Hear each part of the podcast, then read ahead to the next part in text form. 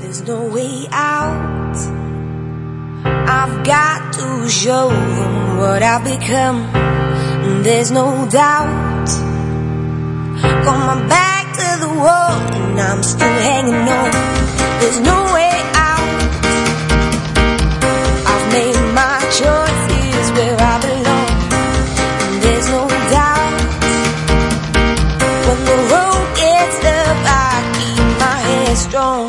Strong, strong, Troubles in my life have been all the same With a strain in my mind getting hurt again. There's a pain in my heart but it's just a game. Gotta get over it, won't go insane. Won't achieve anything while I'm down. Don't wanna give out my heavy weighted frown. I'm stopping this now, I'ma turn it around. Head was on the ground, now I'm looking at the clouds. Gonna make a change like a change maker getting changed Gonna stay the same with my mind frame rearranged. Gonna wash the blue out my mind and my eyes Was I blind in my mind. Cause that was old times Cause I'm starting fresh with a clear vision. You can even spell my name in optimism Subtract the M's, an I and a P. And then what you're left with is me No way out. I've got to show what I've become. There's no doubt.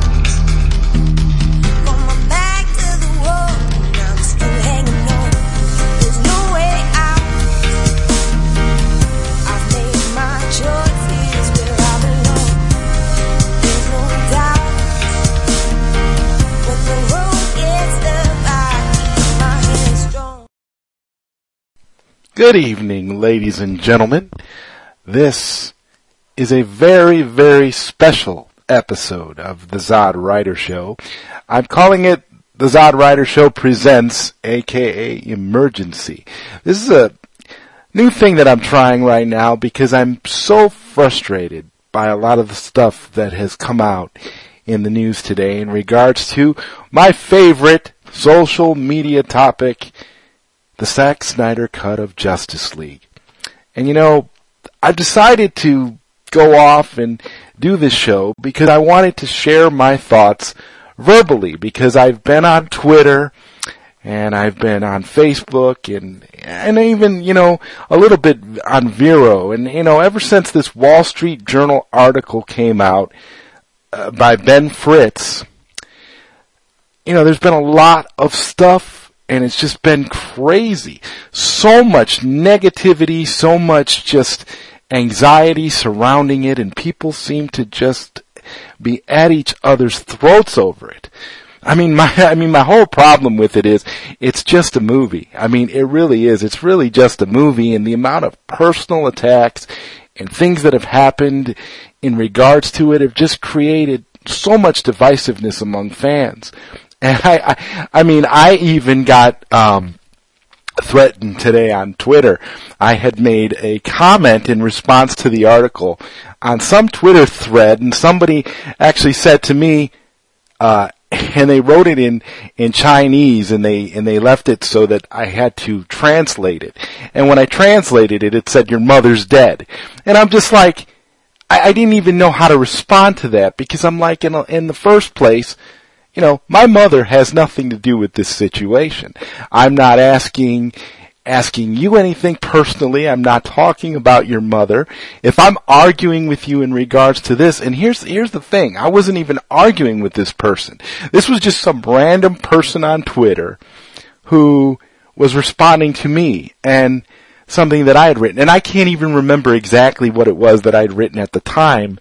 But when I saw that, I just couldn't believe it. And I had turned to my coworker early today, earlier today when I seen it and showed that to him. And I'm like, check, check this out.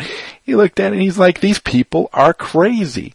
And you know, this is a person who, you know, doesn't follow all of this stuff, isn't really, you know, um, into, you know, superhero films and that type of stuff. He just kind of follows along with it, you know, every now and then if, if I want to talk about something related to that or whatever. But I, but I just, I just couldn't believe it. I was looking at it all and I was thinking to myself, my God, this is what, this is what it's come down to. There is absolutely no etiquette amongst people at all when it comes to this. And of course, you know, it's Twitter, so you don't expect that anyway. People say whatever they want to say. They attack, they make personal attacks all the time. It's just par for the course when you're on the internet. So I try not to take it personally and actually find a lot of it quite funny. But see, the problem with this Wall Street Journal article is that there was so much hype leading up to it. I know Chris Wong Swenson. He's become a friend of mine. I, I, you know, I did an episode of the Zod Rider Show with him not too long ago on the very topic of release the Snyder Cut. He's been very, very vocal. He's, he's, he's up there among the greats. He makes videos every single day in support of the Snyder Cut of Justice League. And he was interviewed, one of the people that was interviewed by Ben Fritz for the, his, his supposed big Wall Street Journal Justice League article. Now, I, I know that, you know, that Chris Wong must be really, really devastated by what was put into this article. And he did make a video earlier where he expressed how, you know, disheartened he was and how upset he was with the fact that he even bothered to, you know, participate in the article because he didn't want to do anything to damage the fandom or to go against the very movement that he's been supporting these last seven months. And, you know, I've become way more vocal in the release the Snyder Cut movement than I ever thought that I would. I don't know where, you know, this blind passion came from for me personally either because I have supported Zack Snyder. I've always been a huge, huge fan of Zack Snyder's, but, you know, the way, this whole Justice League thing just took on a mind of its own. It became, it's become an entity that, that nobody, that nobody can contain. And I really feel like this is something that maybe either either Warner Brothers is trying their best to make us all forget that Justice League ever happened so that they can move on with future projects like Shazam, Wonder Woman, Aquaman, their DC Universe streaming service. All of the things that they're doing right now are, are just to get us to forget completely about Justice League. I don't know. I don't know if that's what they want to do, but it sure seems that way. We're not being given anything by Warner Brothers. Even this Ben Fritz article, which I am going to read, um, doesn't name any sources in the article really when it when it mentions whomever it talked to. I mean, they, he does talk, he does mention Chris Wong by name. He mentions Fiona by name because Fiona is the founder of the uh, ForSnyderCut.com website. She's also the the de facto leader of the whole release the Snyder Cut movement. She started it. She is located out of uh, China, and you know, so shout outs to you, Fiona. You are absolutely wonderful. Uh, you've, you know, you've let, you've led the whole thing. You've brought it all together. You've brought us all together. You know, and it's been, and it's been a wonderful, it hasn't been a bad experience at all. In fact, I'm going to go out on a limb here and say I think it's been a great experience because we've done a lot of very positive things with this release the Snyder Cut movement. It hasn't just been, you know, something we're, we're doing on a whim, you know, and the common misconception is that we're all just a bunch of lunatic Snyder fans trying to get a cut of the movie released that doesn't exist. And if anybody listening out there knows anything about this whole drama and what goes on behind the scenes, then you already know that that's not true. So the notion that a Wall Street Journal article would come out today and ape all of the old talking points that Warner Brothers had put out back in November of 2017 when this movie was first released shows you that there's something wrong here. There's a big disconnect between this Wall Street Journal article and the realities of the actual Zack Snyder cut of Justice League. And I'm amazed at the amount of people that claim to support Zack Snyder, that claim to support the DCEU, and yet they're all jumping on this bandwagon like, see, I told you there was no Snyder cut. I told you it didn't exist. And I mean, lifelong will will fight to the death to support Zack Snyder, but they're so misinformed. And it's like they want to accept the fact that the, well, accept it as fact. I don't want to say the fact, but accept it as fact that the theatrical version that Joss Whedon and Warner Brothers put out by committee is the only version of the movie we're ever going to get, and it's the only version of the movie that we were ever meant to see. Because this article makes that point very clear. It makes it abundantly clear that regardless of who WB brought on to uh, finish the movie when Zack, Zack Snyder stepped down under tragic circumstances, whomever it was, we were going to get the same movie in theaters no matter what. So all those jokes, all those little things that were thrown in that had absolutely nothing to do with the previous films, hope is like your car keys, we were going to get all of that regardless. So if Zack Snyder stayed on, that's exactly what we were going to get. Yeah, that's what we're meant to believe. Oh, the Russian family? Yeah, that all would have been in there. That was all pre-approved by Zack Snyder prior to Zack Snyder stepping down as director of the film. Oh, and also he picked his good friend Joss Whedon to come in and finish up this movie. Zack Snyder handpicked Joss Whedon himself to come in and direct the movie for him because they're such good friends and they shared such a cohesive vision amongst each other.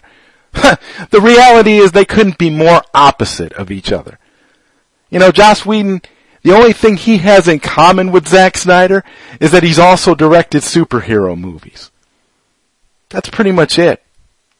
Other than that, I mean, the, the, I mean, when you when you talk about the the brand of the tone, the the type of films that are that are being shown here, they couldn't be more different.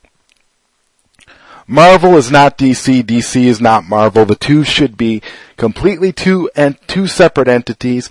We should not have to have films that are all of all one type of narrative. That's boring. Everything should be individual and should be director driven. And I feel like that's how Marvel should be too.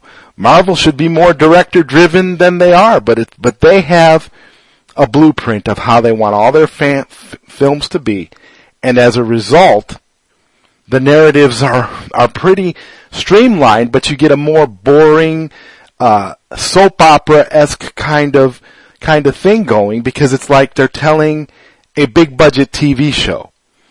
I mean, a the or a theatrical TV show. It's like a it's like a big serial. Each movie is connected, and each movie has to kind of follow up with the continuity of the previous film. So, I mean, you accept that and you expect that from Marvel because that's what Marvel has been doing. But with DC, you know, it's more, uh, directors are, uh, directors apparently have more freedom. And they, they're able to do the stories they want to do, tell the stories they want to tell. Look at Christopher Nolan. The 10 year anniversary of The Dark Knight just passed. And Christopher Nolan was able to do all three of the movies he wanted to do with no interference by Warner Brothers. And each movie made money. The box office was huge for all three of those films. And I'm not going to bore people by going in and trying to pull up, you know, box office figures for these movies. But if Christopher Nolan proved anything, regardless of what people thought of those films, it's that letting a director with a vision tell his story, those movies will make the money that you want them to make. And even though Batman v Superman didn't quite hit the billion dollar mark that Warner Brothers wanted, it got pretty close. And I really believe that if Warner Brothers would have let Zack Snyder tell the story he wanted to tell, they might have been pleasantly surprised with the results that they would have gotten. Because making movies by committee does not work. And if you're going to do a movie that is totally counter to who your fan base is, you're not going to make any money either. The reason Justice League underperformed was not because it was a it was a movie that people wanted to see. It underperformed because it was a movie that everybody knew was a Frankenstein movie. Word of mouth was horrible after the initial first showings. There was all this trouble behind the scenes with the production. if you didn't like BVS and you didn't like Man of Steel, you weren't going to go go and see Justice League and be like, "Oh, you know what? I'll give them another chance." So those people that you're trying that you were trying to pander to, were not going to go see it anyway. So in other words, trying to get people that are big, huge fans of the Marvel movies to be converted to go see, come see these DC movies isn't going to happen because they've hated every single DC movie that you've put out recently. So what made you think that by going in, changing directors, and by creating this mess of a movie that you made, that you were going to be able to appease those people and somehow make a billion dollars or more off of Justice League? That's what I don't understand. There's no logic to that. There's no, there's nothing. They they would they had a better chance, honestly, of making their billion dollars plus if they would have just stuck with the plan as it originally had been set up. I just I, I'm just so so appalled by what we by what we got today. I mean, I, I, I keep looking at this article, and I've read it about sixty times and I mean, it makes me feel obsessive. I mean, and I've got other things going on in my life. I've got other things I'm thinking about. But it seems like this has kind of, you know, taken over and become something that's kind of always in the back of your mind, whether you want it to or not. And, you know, especially if you go on social media and it's kind of, it's kind of something that you're living and breathing on a constant basis. I mean, I'm logged into my Twitter account right now looking at these tweets, looking at things that have been said and looking at how it just continues and it just goes on and on and on. I mean, I don't know where it ends. I'm just completely confused right now. But you know what? Before I open the phone lines for everyone to anyone who wants to call in and either rant about the Snyder Cut or the Wall Street Journal article, I will go ahead and read the article. And this is by Ben Fritz of the Wall Street Journal. And the title of the article is called Holy Director's Cut Batman. Justice League fans demand a new version of a superhero flop. Okay, so right there, the title of the movie clearly indicates that the, that the writer has a slant. He has an agenda of some sort. You can tell right there. Because clearly when he interviewed Fiona and he interviewed Chris Wong and he allegedly interviewed Jay Oliva too from what Jay Oliva says. And Jay Oliva was the storyboard artist on on on uh, four of Zack Snyder's films including Justice League. Um it's I mean the article is clearly slanted in a negative way it says advocates for the Snyder Cut believe original director Zack Snyder's vision for the movie remains unrealized. You think?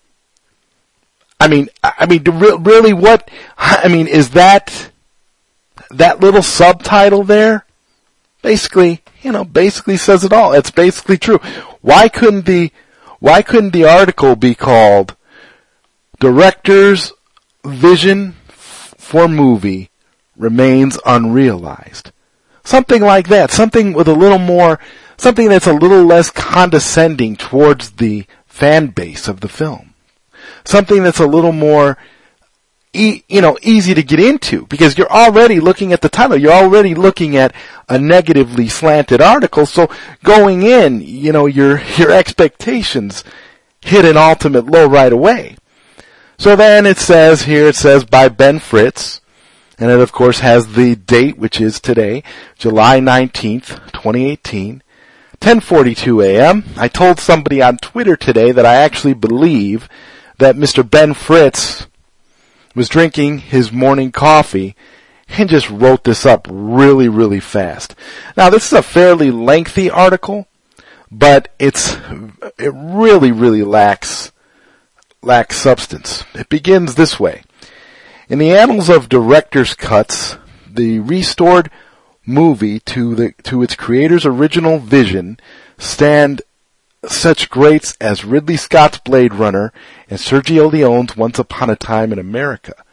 Now some fans are pushing for Zack Snyder's Justice League to join those ranks, even though no such version may exist yet. Devotees have grown especially hopeful about the prospect of Snyder Cut news with Thursday's start of Comic-Con in San Diego, where studios frequently make big announcements to gathered pop culture fanatics. Okay, so already the article is coming off like, like they're basically saying that, you know, we're trying to, that, you know, Comic Con is just a big convention full of nerds, full of a bunch of people that are just, are just freaks, freaks for this material, you know, and we're, we already are not taking it seriously, you know, and, and, you know, you, sh- as you're reading this, you shouldn't be taking it seriously either. So, okay, Ben Fritz, I, I get, I get where you're going there. Never mind that Justice League fizzled at the box office last November and helped drive Warner, Time Warner Inc.'s Warner Brothers to replace the executive team that oversees its DC superheroes on the big screen, or that Zack Snyder's prior superhero opus, Batman v Superman Dawn of Justice, scored a 20%, 27%, excuse me, on Rotten Tomatoes. It was called God Awful by New York Magazine, and one of the most assaultive, is that correct? Assaultive movies ever made by the Wall Street Journal. Okay. So right there, you're immediately attacking this director and you're all, and you know that this is his fan base who's reading this article looking for you to bring some kind of legitimacy or salvation to the whole to the whole movement. For you to come out with some honesty and some integrity and say something good and right away all you're doing is attacking the movie. I mean it's it's incredible. Our, you know when, since when do we go by rotten tomatoes scores anyway? Does anybody trust rotten tomatoes these days? If we go by rotten tomatoes we wouldn't go see any movies Rotten Tomatoes is just, you know, it's just a bunch of reviews. You don't even need to be somebody special to write a Rotten Tomatoes review. Anybody can go on Rotten Tomatoes. Type two lines and submit it for review, and it'll ra- it'll raise or lower the score depending on the ratio of of how many reviews there are. That's what it is. That's really all it is. So right off the bat, you're giving a negative score. And you're going, you're saying negative reviews, and then you're telling us what somebody at the Wall Street, how somebody at the Wall Street Journal, um, rated Batman v Superman, as if to say, I'm backing up my critical buddy here. And this is why, you know, you're not gonna get, you're not gonna get anything, you know, you're not gonna get anything from me. And then it says, take two, five films that got director's cuts. And it, it starts off here where it says, Touch of Evil, Orson Welles wasn't happy with the 1958 version of his film, which was re-edited and reshot by the studio. A 1998 version aimed to restore his vision based on a lengthy memo he wrote after seeing the original. I actually got a chance to uh, see that, and I thought that uh, I thought that the Orson Welles version that they reconstructed was actually quite good. Let's see. An ardent group of fans believes Batman v Superman was powerful, relatable, visually stunning, smart, witty, and fun, as one wrote, and demonstrated a level of care unparalleled in modern cinema, as another said in an online video. They see it as a worthy successor to Mr. Snyder's 2013 Superman film Man of Steel, another violent superhero movie that polarized fans and critics. They believed Justice League they believed Justice League, in which Batman and Wonder Woman assemble a team of superheroes, would complete his visionary trilogy. Instead, these believers in truth, justice, and the Snyder way got what they divisively refer to as Josstice League. Now, I find it a little bit disturbing that Ben Fritz, this you know, very well, well known, well known writer who's supposed to be this well known writer with integrity and all of this, made it a point to talk about, to talk about Josstice League, you know, and what, you know, what we, you know, what we like to call this film, you know, he, he went into that and, but yet he doesn't go into any of the, any of the modern, you know, any of the more modern, modern, excuse me, modern concepts and things that are important to the actual movement. But he knows enough to talk about Josstice League. He couldn't quote Fiona and Chris Wong the correct way, but he can remember Josstice League. I mean, I find that amazing. He says, after Mr. Snyder stepped aside in early 2017, following a family tragedy, Joss Whedon, the director of Marvel's Avengers, took over. Mr. Whedon had already been brought in to rewrite parts of the movie and oversaw several weeks of reshoots and a new edit the studio had requested. The final film was notably shorter and less violent than Mr. Snyder's previous solo work and featured snappy dialogue familiar to fans of the Buffy the Vampire Slayer TV show, which Mr. Whedon created. Excuse me, how Buffy the Vampire Slayer is relevant in this situation is extremely, extremely uh, baffling to me. I don't, other than the fact that Mr. Whedon created Buffy the Vampire Slayer, we're not, this TV show, we're not talking about TV shows right now. We're talking about a film. We're talking about a film that Joss Whedon had no business being involved in anyway. I mean, I could think of 10 directors right now off the top of my head who would have been better to finish this movie for Snyder if Snyder really needed somebody to come in and finish it. Why not Patty, Patty Jenkins? Why not James Wan? Why not Christopher Nolan? I mean, come on. The list is huge. WB has so many great directors and they could have leaned, asked any one of them and they probably considering Zack Snyder's situation would have came in and gladly finished the movie for Zack. But the truth is, WB did not want to follow through with Zack Snyder's vision. WB wanted to go a completely different way.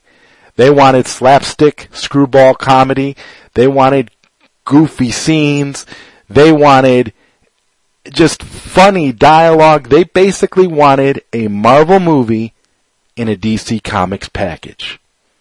And unfortunately for them, the audience didn't buy it because Justice League made less money at the box office than any other DCEU movie. It's just so, it's just so bizarre. So here we go, further on in the article. It says Justice League, with a Rotten Tomatoes score of 40%, grossed 658 million worldwide. A weak total for a movie that came, that cost, excuse me, almost 300 million to make. It's also less than the grosses for Batman v Superman, which was 874 million, Man of Steel 668 million, and last year's widely lauded Warner Brothers DC hit Wonder Woman, directed by Patty Jenkins, which made 822 million. Mr. Whedon declined to comment through a spokesman. Gee, I wonder why. Mr. Whedon is, is busy. Mr. Whedon has other projects. He has other things to do. Mr. Whedon never commented once on anything Justice League related, even when the movie was in theaters. In fact, Mr. Whedon was criticized because Mr. Whedon liked a tweet that criticized the villain of Justice League, Steppenwolf. And that was really the only thing that I think Joss Whedon ever did in relation to Justice League at all was like a tweet slamming the villain of the movie that he finished directing. Yeah. One Snyder disciple recently tweeted an altered version of a painting of Jesus giving his Sermon on the Mount, replacing the Son of God with the director holding a Justice League Snyder cut DVD. Alright, so what are you trying to say, Mr. Fritz? Why is that relevant? Are you trying to say that we're worshiping Zack Snyder? That we're comparing Zack Snyder to Jesus Christ?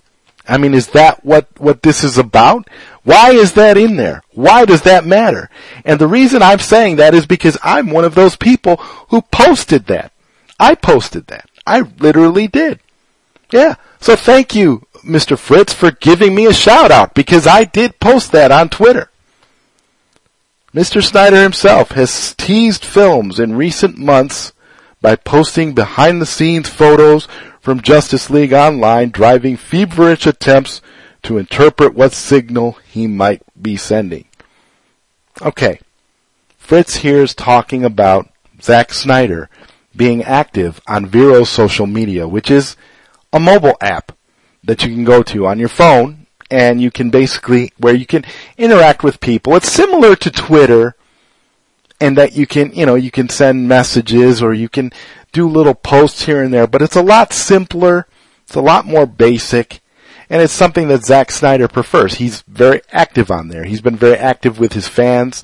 Uh, you know, he actually answers questions and stuff that fans will post in regards to the films and stuff like that. And he, he always, he keeps us up to date with things that he's doing and places that he's going, um, projects he's working on. And, you know, I should note that a couple days ago he had, po- he had posted on Vero's social media that he was staying in a hotel this, this week in San Diego. Very, very close to the convention center that San Diego Comic Con is being held at this coming weekend. Okay, so that's just something for people, you know, to, to, to think about, you know, when they actually go along and actually believe some of these scoopers who claim that Zack Snyder will not be at San Diego Comic Con. Oh, well, no, he's not going to be there. Nope, he's not going to be there. But yet he's in San Diego right now. Now he doesn't live in San Diego, by the way. And, you know, it doesn't really make any sense that he would post that he was going to be in San Diego the week of Comic Con if he's not going to be there. But that hasn't stopped the haters and the bloggers and the scoopers from posting about it. No. They'll keep telling us until, until he comes out in Hall H and says what he has to say. They'll keep telling us that there is no, that he's not going to be at Comic Con.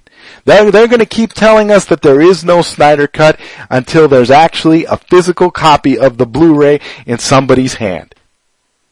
It just, it's just for some reason, it doesn't matter how much evidence out there exists. It doesn't make any difference at all. Those that deny it do not care one way or the other and they are going to continue, you know, to fight against it and derail it. it's unbelievable. Mr. Snyder himself has teased fans in recent months by posting behind the scenes photos from Justice League online, driving feverish attempts to interpret that what that signal might be sending. I read that to you twice, and the reason I'm saying that is because again, this is the author of the article, Ben Fritz, being condescending towards fans, and actually making fun of Zack Snyder. You know, he's, he's basically saying, you know, what Zach is doing here, Zach is just trolling you. Zach doesn't have anything for you. There's no Snyder cut. He's not going to do any new do any more movies. He's done. He's just playing with you. You're his fan, so he's just throwing you breadcrumbs. That's what they're he's basically trying to say. And then he goes even further, where he goes in here. He says a spokeswoman said Mr. Snyder wouldn't discuss a director's cut. Mr. Snyder never watched the version of Justice League released in theaters. She said. Okay. Well, those of us who follow Zack Snyder on Vero's social media already know that Zack Snyder is not a fan of the theatrical cut of Justice League, and we know for a fact that he has not seen it. And as I've said on previous uh, Zod Rider shows in regards to this Snyder cut, what Russian family? That's all, that's all that needs to be said. He has not seen the theatrical cut. And I can't say that I blame him because the theatrical cut is complete and utter hot garbage. Other than the Snyder scenes that are in that cut, that are left intact, however few there are, there's nothing else to be happy about in that Justice League movie. The shots are horrible. The narrative is screwed up. The CGI is atrocious. And I mean, I don't, I don't even want to get into the Danny Elfman score. I mean, that has got to be one of the most generic scores for a movie that I've ever heard in my life. I mean, if you listen closely to the soundtrack, you can even hear a little bit of the Avengers theme. It's in there. It's subtle, but it's in there. What the hell is the Avengers theme doing in a Justice League movie? Does anybody know? I mean, I, I, I understand that, you know, he was working for Joss Whedon at the time, so he was probably trying to impress his boss, probably like a little homage. Yeah. But, um, yeah. So Mr. Snyder wouldn't discuss a director's cut. Well, if I was Mr. Snyder, I wouldn't discuss a director's cut either. Especially with Ben Fritz, who clearly has some kind of slant against the Snyder cut. Diogo Marrio, a retail sales worker in Rio de Janeiro, is one of the fans who have rallied behind the motto release the Snyder Cut since late last year. They have organized campaigns on social media, produced online videos, and bombarded Warner Brothers executives with emails asking the studio to complete and distribute a Blu-ray version of Justice League that matches Mr. Snyder's vision before Mr. Whedon got involved. Mr. Moriello, who bought tickets for five different Justice League theater screenings before the film was ever released described watching them as the five stages of grief. You know, I have to wonder if that's what was said. I mean, in terms of that context, because it seems like, it seems like, you know, Mr. Fritz here is going out of his way to kind of put a negative spin on every aspect of the article. It really is incredible. After AT&T Inc completed its purchase of Time Warner last month, one fan messaged hashtag release the Snyder Cut to the telecom customer service account on Twitter. He then posted a screenshot of the response from AT&T Cares. We were constantly improving our services. Please keep checking back for an update on the release of the Snyder Cut an AT&T spokesman didn't respond to a request for comment. Now I'm noticing a pattern here in this article. You know, everybody declines to comment on this issue. Why? Why are they reclining? I mean, declining, reclining, like me, reclining in my chair right now. Why are they, why are they declining to comment on this movie? I mean, this is, okay, this is the Wall Street Journal. This is a, a newspaper that's been in existence for what, 129 years? Why is, are all of these people declining to comment? This is a big article. Okay, this is this is super. This is like the Superman of of articles right here. They, why wouldn't you? Why wouldn't you comment? Hmm? You know, something, there's just something really, really off about this entire article. And I swear the way I'm reading it, it really is written this amateurish. It's really coming off like something a blogger would have done. This is something I, I could see on some of those sites, like, you know, not to give it, and I'm not going to mention any names of any other, any of those other sites because I don't want to give them any props. Because they're all rags and they all write a bunch of garbage and they don't need any more, they don't need any name drops from me. A petition on change.org calling on the studio to make or complete a Snyder Cut has more than 178,000 signatures. Old news. Okay? That petition, that petition hasn't even been a factor in this whole release the Snyder Cut movement. This release the Snyder Cut movement is about director integrity. It's about keeping films true to the visions of their directors. This, this whole movement centers around that. It has nothing to do, these signatures, ah, whatever. That was just the beginning. That was, that was way back. You know what? The, the, the signatures thing started picking up steam back in, uh, November when the movie came out and people realized that they'd been duped into going to see a Marvelized DC movie. That's what, that's what, uh, that's what happened. That's what started this. We want future films of the franchise to keep the same artistic integrity of previous works, said Fiona Zhang, a medical clinic manager in Harbin, China, who runs the website ForSnyder.com. In an email, not like the theatrical Justice League, which was downgraded to a mediocre action comedy representing the antithesis of everything we cherished. Now, Fiona is the only quote here where what Fiona says is very, very true, but I'm sure Fiona had more to say. And I'm also pretty sure that, that, that, that, you know, this, this, this writer, Mr. Fritz, just took, you know, just took a little bit here, and again, somehow manages to make it seem like, seem like Fiona is, you know, just some fanatical, just some fanatical person's just like, oh, you know, and like you can't really take her seriously. I can't take any of this article seriously, really. And I don't like it. I don't like how they, how they, how he treated Fiona. I don't like how he treated Chris Wong. I don't like how he treated anybody in this article. This article has no credibility whatsoever, and the majority of the stuff in the article is old. Copy and paste stuff from old blogs and, and articles that, you know, didn't have the facts back then. Typically, director's cuts come when a filmmaker's original intention was distorted by studio interference. In his reworked version of Blade Runner, Mr. Scott, which, you know, he should have, he could just say Ridley Scott. I don't know what this guy's obsession is with calling everybody Mr., but he keeps doing it. Eliminated a voiceover imposed by producers for the 1982 theatrical release.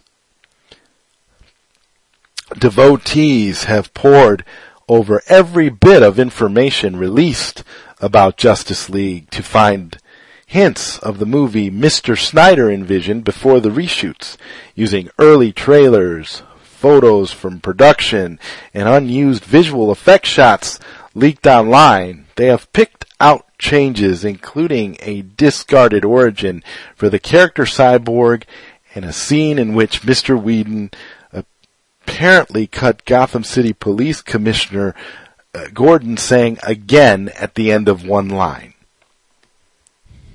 Okay. Why is any of that important? Again, you're just trying, you're, you're, so not only are you trying to say that the, the Snyder Cut fans are just some crazy cult, but you're trying to make it seem like we're all just a bunch of, we're, we're all obsessive lunatics on top of everything. It's crazy you know, to, to make a reference here, to go into this type of detail here, but no way in the, where in this article do you include anything about Jay Oliva. You don't include anything that you talked to Jay about. Apparently you had a, allegedly you had a nice long interview with Jay, didn't you? Where is that? How come Jay Oliva's not mentioned at all anywhere in here?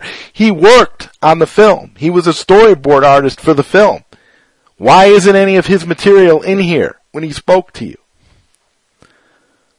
Some fans believe a Snyder Cut exists somewhere in the Warner Brothers vaults.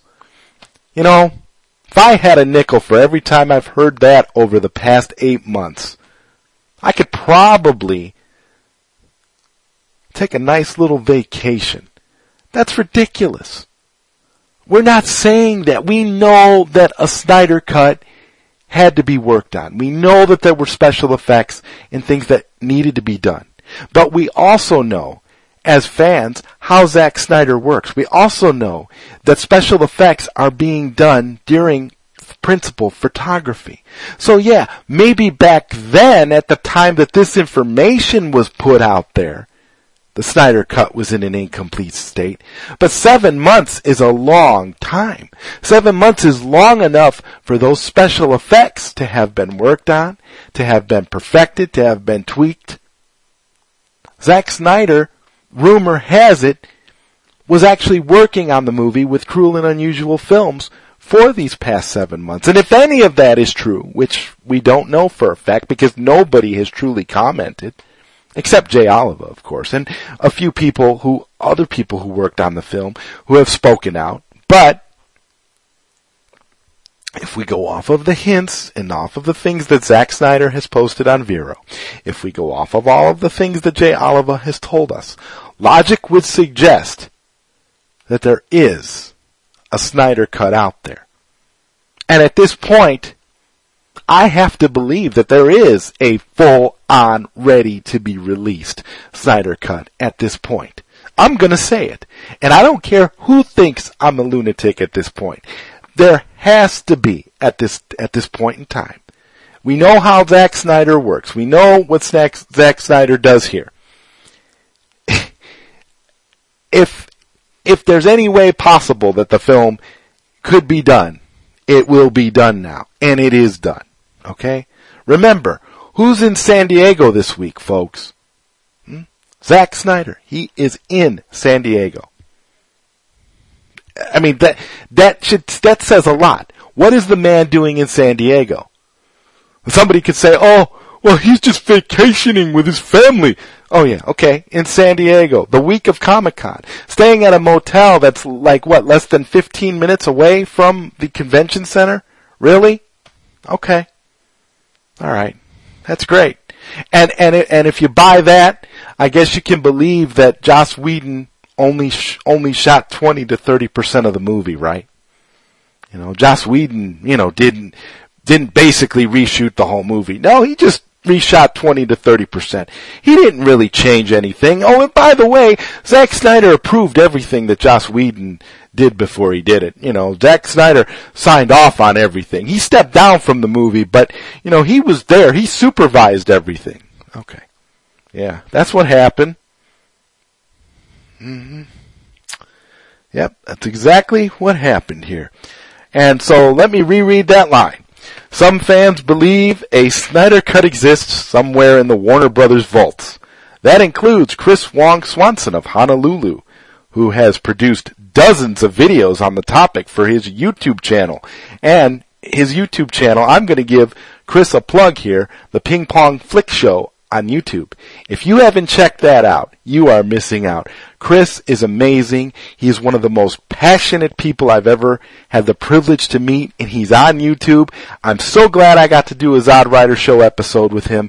I absolutely love everything that he's doing. I think he is a I think he is a great, he, I think he's a great person. I think he's one of the greatest people I've met on here as a result of this whole release the Snyder cut thing. He is he's a, he's incredible. He's a great guy. And so, you know what? If you haven't checked out his thing, definitely check out the Ping Pong Flick Show on YouTube. Chris Wong is amazing. And, you know, it, you know, this article, you know, this article belittles him too. Look at this. This includes Chris Wong Swanson of Honolulu who has produced dozens of videos on the topic for his YouTube channel with titles like Silence and Disinformation, Justice League Snyder Cut. In some, in some, he's, he's, his, he self-mockingly wears a tinfoil hat. Okay. So if you know anything about Chris Wong, okay, he wears a tinfoil hat to get rid of logic so that he can express in his mind what he thinks the fantasy is or what he thinks might really be going on behind the scenes in a rational way, but still just kind of getting, getting rid of the basic corporate logic that is plaguing the current narrative that Warner Brothers seems to be touting for these movies. And I don't think that Mr. Fritz actually took any time and watched any episodes of the Ping Pong Flick Show. I know for a fact he didn't listen to the podcast that me and Chris did together.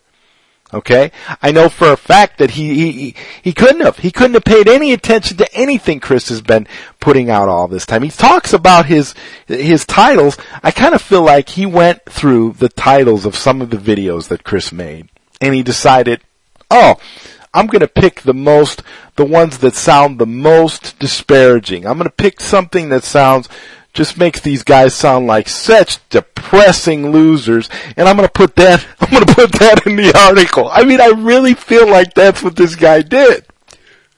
It's just, it's just unbelievable. I know it's not totally, it's not totally done, but I believe 100% there is a Snyder cut of the film, Mr. Wong Swanson said in an interview. You know, Fritz, I really wish that you would have published the entire interview you did with Chris because I'm pretty sure Chris would have shown you the light and would have told you the truth and your, your readers would finally have the truth. But see, truth seems to be something that we're really in short supply of around here. Not just, you know, in the entertainment industry, but just all around. It seems like truth is kinda irrelevant nowadays. Truth isn't as important as perception. It's whatever the perception is, and as long as the perception is feeding into whatever agenda is popular at the moment, that's what matters. There's no truth. It's just perception. This article is a perfect example of that. It's not about truth, it's about perception. There's things in this article that make no sense whatsoever. There's things in this article that, that, that harken back to stuff that were, that was way before the movie was even released. These are old, old, old company line type things. You know? People who worked on Justice League say that while Mr. Snyder did assemble a rough cut after he finished principal photography in late 2016, the director never said he intended it to be released. Oh no! Zach, you know, Zach didn't just pour all these years of his life into these movies. Of course he doesn't want it released. Why would Zack Snyder want a movie that the studio thought was unwatchable, allegedly, to be released? No, Snyder doesn't want this released. It's all us. It's all us Looney Tune Snyder Cut fans that want this cut released. We're a bunch of, you know, self-indulgent, self-entitled idiots who just want this film released. We, it's not, no, no, it's not Snyder. Snyder doesn't want this released. He's happy with the theatrical cut with the Russian family that he hasn't seen, right? Isn't that, is, is that what you're basically saying, Mr. Fritz? Because honestly, that, that, that statement right there is the most deceptive thing I think I've ever read. How, how are you gonna sit there and say that, you know, you know, the director never said he intended it to be released. So the director spends all this time making this movie, but because he never said outright, I want the Snyder cut released, that he, that we're supposed to assume he doesn't want it released? Are you serious? Are you crazy? They add that Mr. Snyder oversaw the new scenes Mr. Whedon wrote the following winter and had planned to shoot them himself before the death of his daughter prompted him to leave. Now that right there is the biggest crock of bullshit in the article. 120%. yeah, I mean, I didn't think it could get any worse after they, they said about, about Snyder not intending for it to be released. But then when they said that, I nearly fell out of my chair when I read that.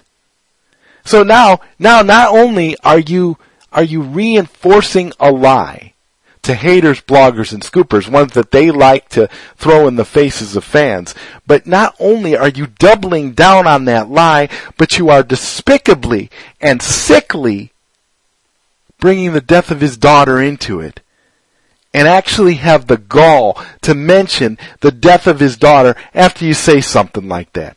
How sick are you, Mr. Fritz? You should be ashamed of yourself. This is what I'm talking about. There is no, there is no journalism. The Wall Street Journal is no better than the lowest tier blogger out there. In fact, there's low tier bloggers that have more credibility than this guy right now. I mean, this is unbelievable. I don't know. If I were Zack Snyder, I think I would sue for for uh, for libel here, or for defamation of actually defamation of character. I mean, this is making Snyder sound like he doesn't care about anything. Like he doesn't care about his film. Oh no, they can do what they want to do here.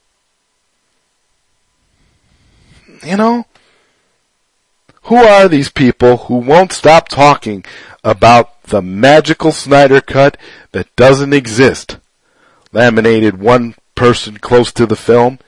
Now see, that's the other problem I have. Laminated one person close to the film. Who is this one person? You're the Wall Street Journal. Why can't you name names? Why can't you say that you spoke to Walter Hamada, or you spoke, spoke to Toby Emmerich, or you spoke to Kevin Tsujihara? You know, you have no problem mentioning Fiona. You had no problem mentioning Chris Wong. You had no problem, you know, taking what they say and twisting it to make it sound like they're just a couple of fanatical idiots. No, you had no problem doing that, but you're gonna, but you're gonna protect whoever is slandering the film and making your article look even more negative. Yeah. As Comic Con approaches, some Snyder Cut supporters say they are more energized than ever. We are personally prepared for a long, drawn out campaign, said Ms. Zhang.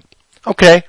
So, Fiona is basically saying that she's ready to continue the fight. If we don't get a Snyder cut at Comic Con, she's prepared to continue. We all are. Those of us that are committed to the fight to release the Snyder cut are here. We're in it for the long haul.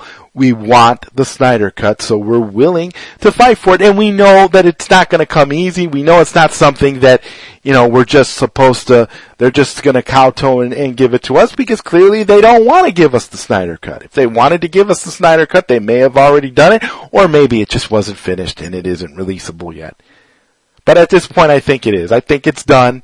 My personal belief is I think the film is done and I think if nothing else, Zack Snyder is going to announce it and he'll probably have at the very least a trailer for it when he comes to San Diego Comic Con this weekend.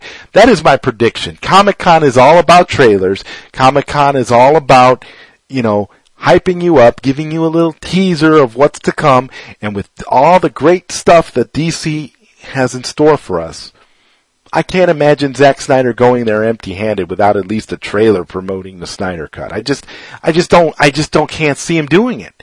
He's either going to Comic Con because of the Snyder cut, or he's going to Comic Con because he's going to be announced as the director of Man of Steel 2. I don't see it any other way.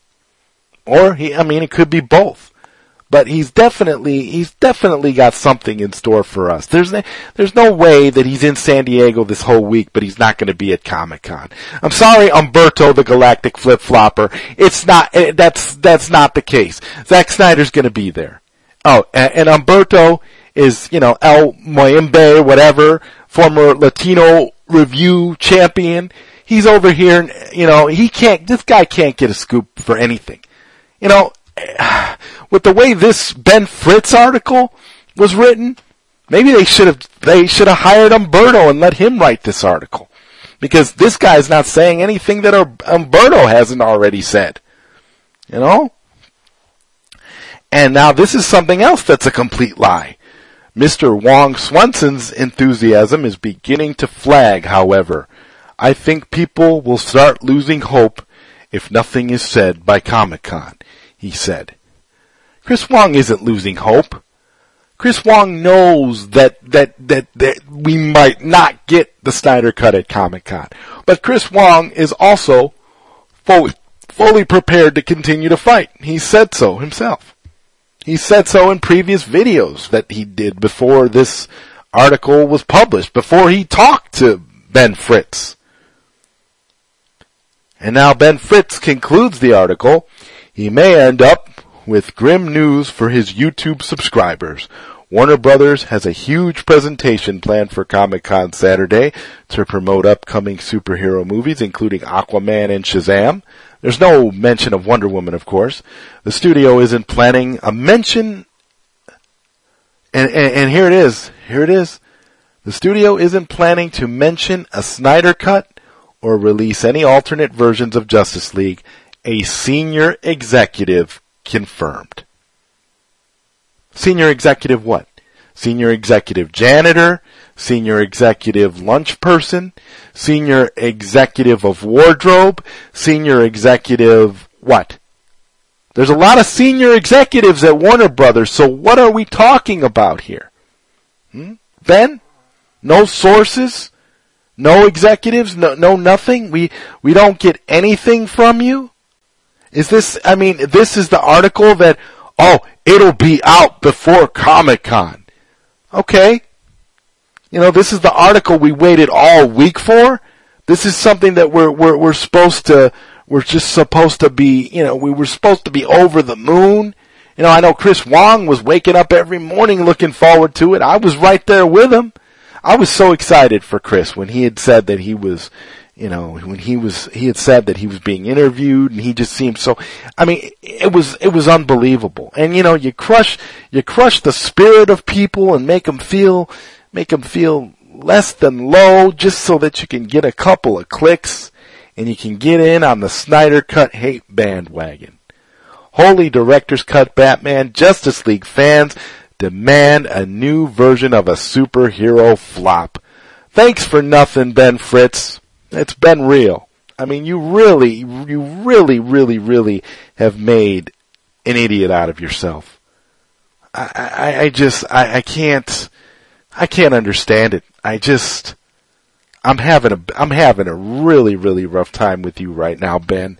I actually, I actually thought better of you. I was really looking forward to, you know, hearing what you, reading what you had to say.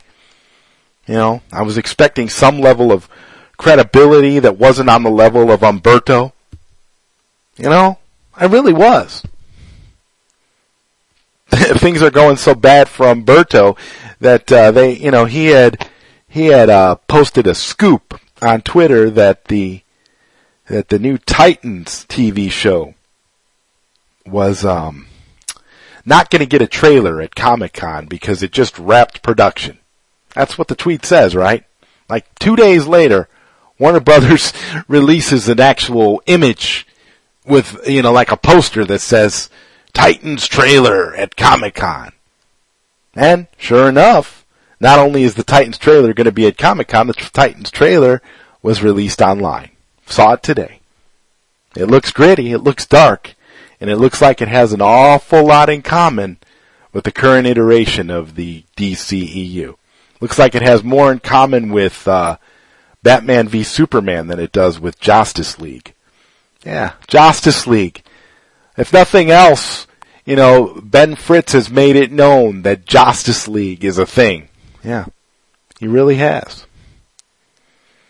So if anybody would like to call in and share their displeasure with the Wall Street Journal, maybe you want to talk me down a little bit, or maybe you want to talk about how excited you are about Comic Con, or whatever, I'm going to be here for a little while because, you know, I'm happy to spend this evening talking about this stuff, you know.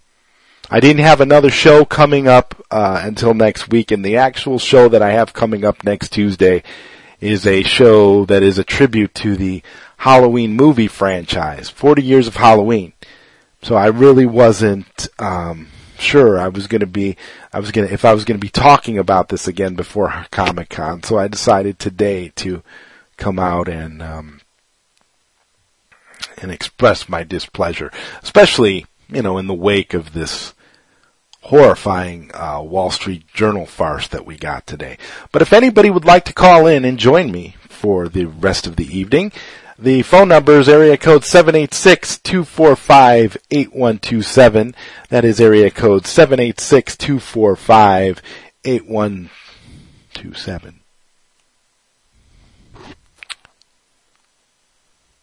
You are listening to a very special episode of the Zod Writer Show on PSN Radio. I don't know. I'm I'm very I'm just I'm very hyped up about this whole scenario because it's one thing to lie to people. It's one thing to make them feel like they you know, like like like they're they're lower they're lower than low. They're lower than dirt. But my whole question is, why even interview these people? Why trouble Fiona? Why trouble Chris Wong? Why even bother? I mean, if you're just gonna write a slanted article trashing something, you don't need it. I mean, you didn't name any of your sources in this article that you talked to. Your senior executive could be anybody. You know, I could get a t-shirt that says Warner senior executive and you could have asked me about it.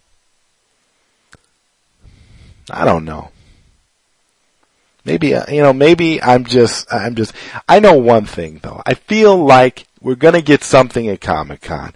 And thank God for that because it would just be nice to hear something. You know what? At this point, even if Zack Snyder himself came out at Comic Con and said, I'm sorry guys, there is no Snyder cut. Uh, we just, we, we just weren't able to finish it. I'm sorry, but I'm gonna direct another film it's called Man of Steel 2. Hall H will go crazy. You know, Snyder fans will feel, feel vindicated. And either way we move on, right? People will always wonder about what could have been with the Snyder cut, but at least we'll have closure and at least we can move on and we can start thinking about other things and start looking ahead to the future of the DCEU.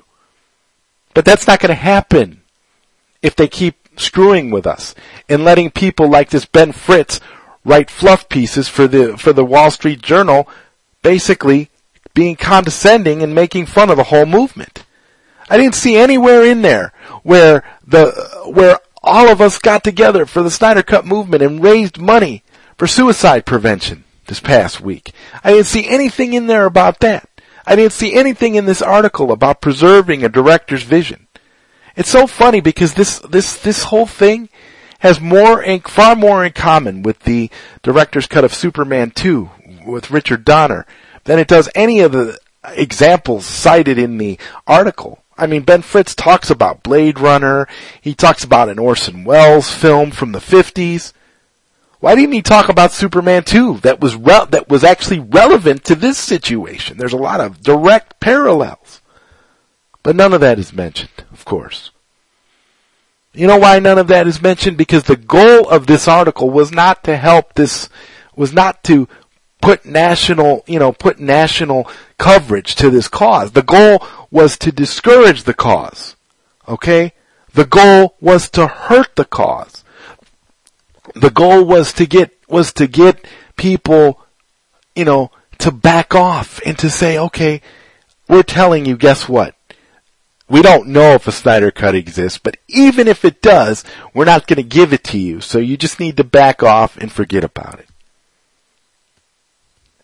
Zack Snyder declined to comment. Well, if I was Zack Snyder, I would decline to comment too.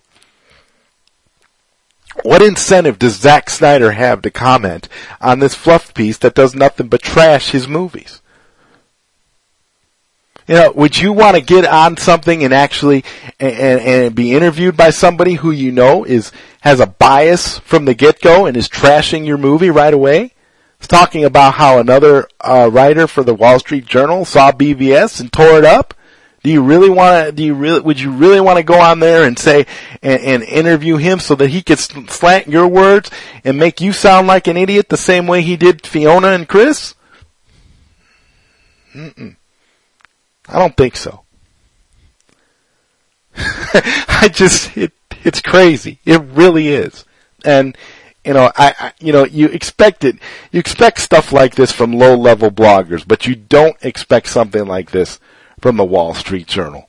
You don't expect that from a paper that's 129 years old, that actually has a reputation. It's funny because this guy, Ben Fritz, has a reputation for defending directors' visions. He has a has a reputation for writing about this very type of stuff. He's you know he's kind of known for for you know taking up with causes and seeing the other side of things.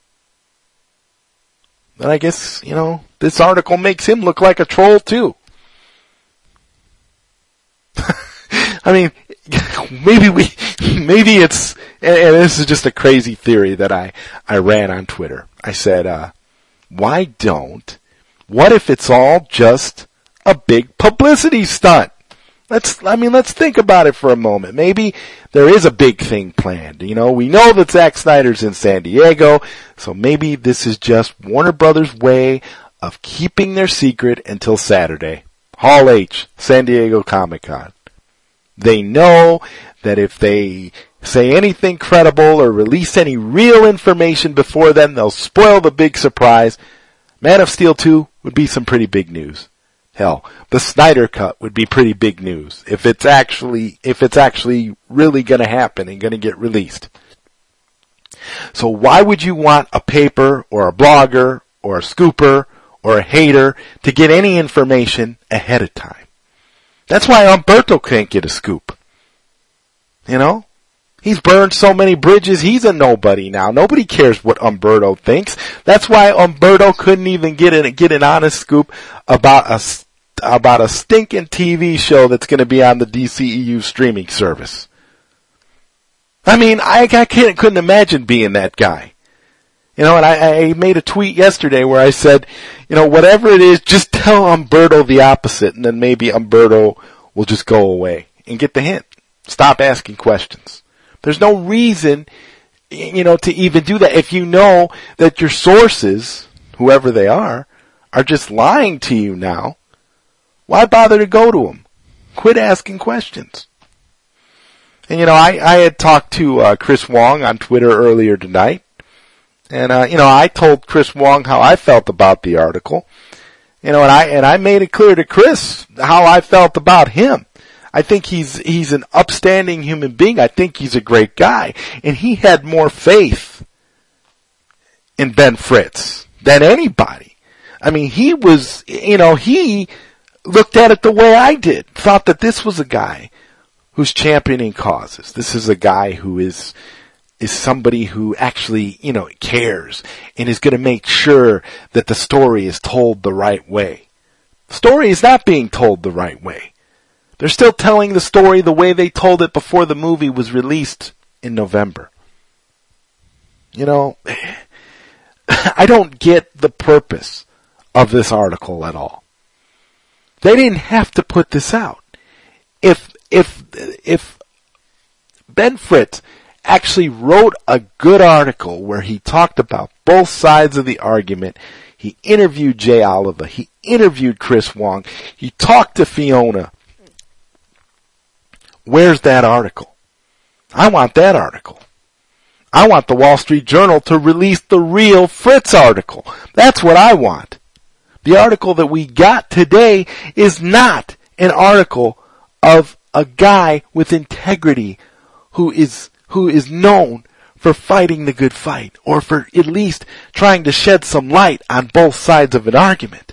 This is not that guy. This is not that article. What is this article? This article is copied and pasted from old information from 2017 that clearly does not have all the facts. And I, you know, I went over what, what a lot of that stuff was while I was reading the article. I just, I, I can't understand it. And I'm not going to say, well, you know, maybe I had too high hopes for Wall Street Journal. Maybe I had faith in them and I thought that they were going to do a good job. And I wasn't expecting anything spectacular. But when you, when you think about things and you think about who the Wall Street Journal is and you think about a guy like Ben Fritz who seemingly seemed like the perfect person to write the article at the time.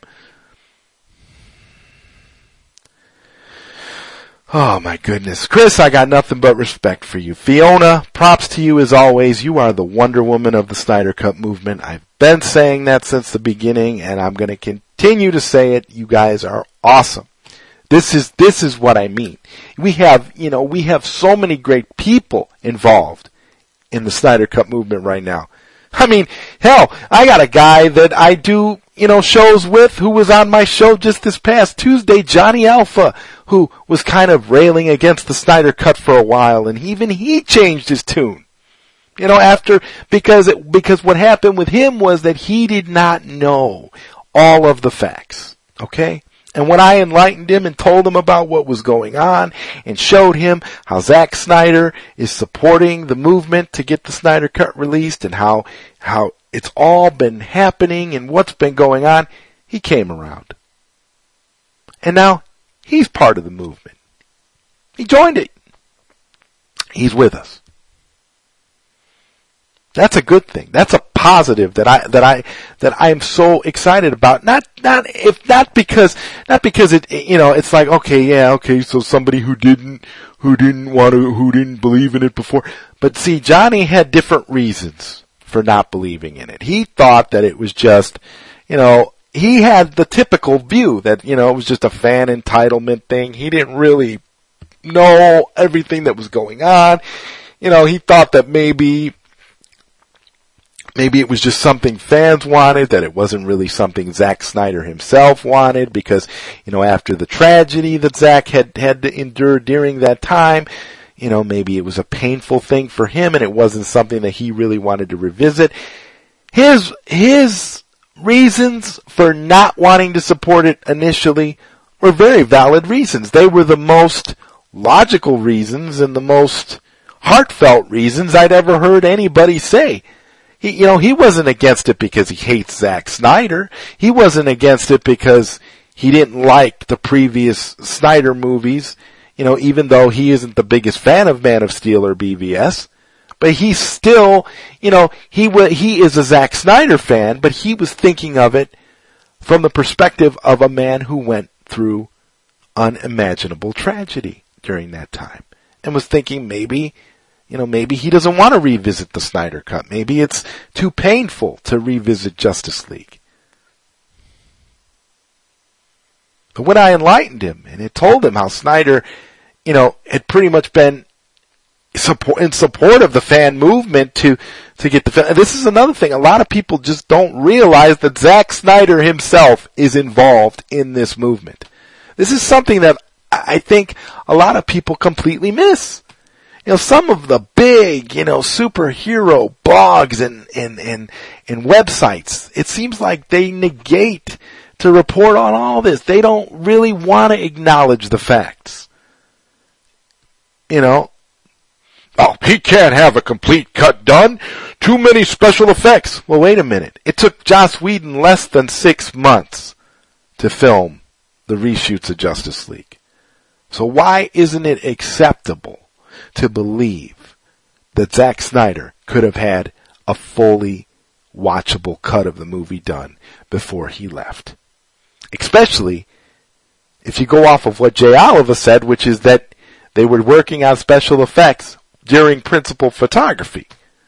So that makes it even more likely that a full-on Snyder cut is actually in the can. I don't know. I've never been a big fan of conspiracy theories. And although I do like when Chris Wong puts on his tinfoil hat on the Ping Pong Flick Show, I try to pretty much stay within the realm of logic. And I don't think that there's anything a lot illogical about the possibility of us, of us getting a Snyder Cut at Comic Con, or at least getting a trailer for a Snyder Cut at Comic Con. I don't know. I'm I'm I'm over here on Twitter and you know looking at Facebook and you know just going back and forth about this every day and it's a mess. You know, it and I, you know I'd gotten into a conversation, a Twitter conversation with someone about how I thought that it seemed unlikely that I was going to be able to maintain enthusiasm for future DC projects if we didn't get a Snyder cut or if we didn't at least get closure on a Snyder cut. Because whatever we get moving forward is always going to be soured by what could have been. And at least if you give us a Snyder cut, we aren't going to have that gaping hole when we see the next film. Because I'm of the mind that Aquaman, which is the next DC EU film to come out at the end of this year, Aquaman is going to be, is going to fall more in line with Zack Snyder's vision than the vision by committee that we got with the theatrical version of Justice League. If you look at, if you look at how the promotional images of how Jason Momoa looks as Aquaman, and you compare his Aquaman in in the in those promo images with the Aquaman from the original Snyder trailers for Justice League and then the actual Justice League film that we got, you'll see that Jason Momoa in James Wan's Aquaman looks like he has more of the more of the Snyder Snyder vision look to him, you know? It it just it just to me he looks more like a Snyder a Snyder uh realized character. You know, he doesn't look all happy and and and, and you know, happy go lucky and you know, celebratory, you know, and funny like he was in Justice League. Yeah. It's okay now to say Justice League. See, now the haters should not be able to come at us when we use Justice League because Fritz used it in the Wall Street Journal article. Yeah. I gotta, I gotta admit, I, I'm, I'm amazed. I'm just completely and utterly amazed at what's going on now. And I don't, I mean, I don't mind coming here to talk about it. I mean, I really just felt like I needed to address it. I mean, I'm not a YouTuber.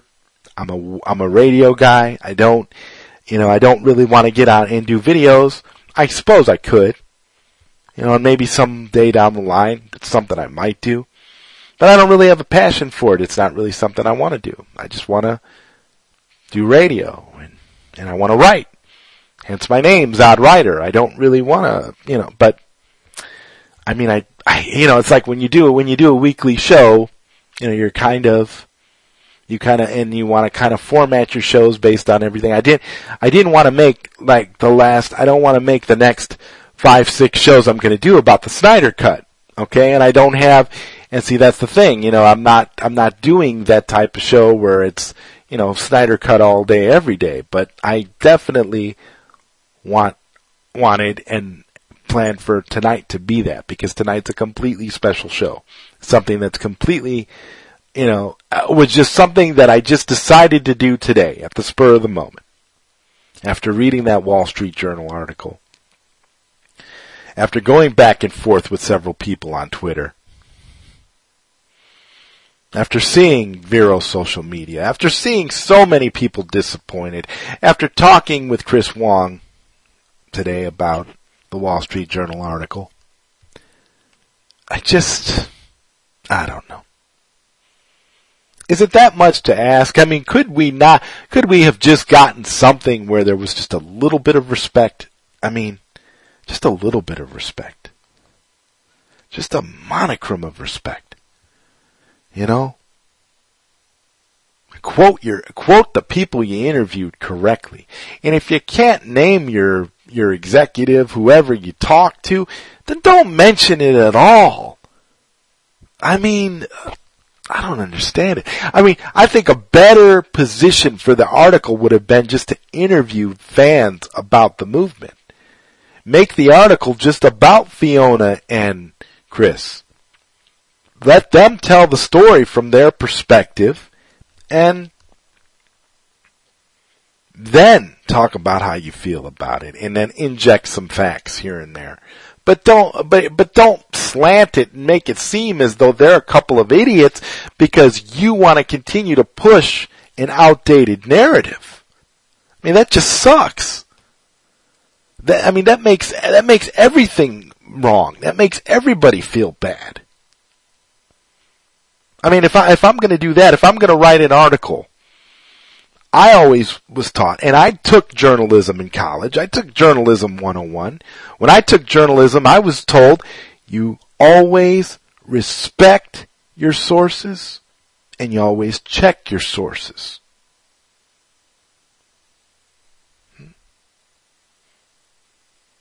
I don't even know if Fritz checked or respected his sources because it sure doesn't seem that way.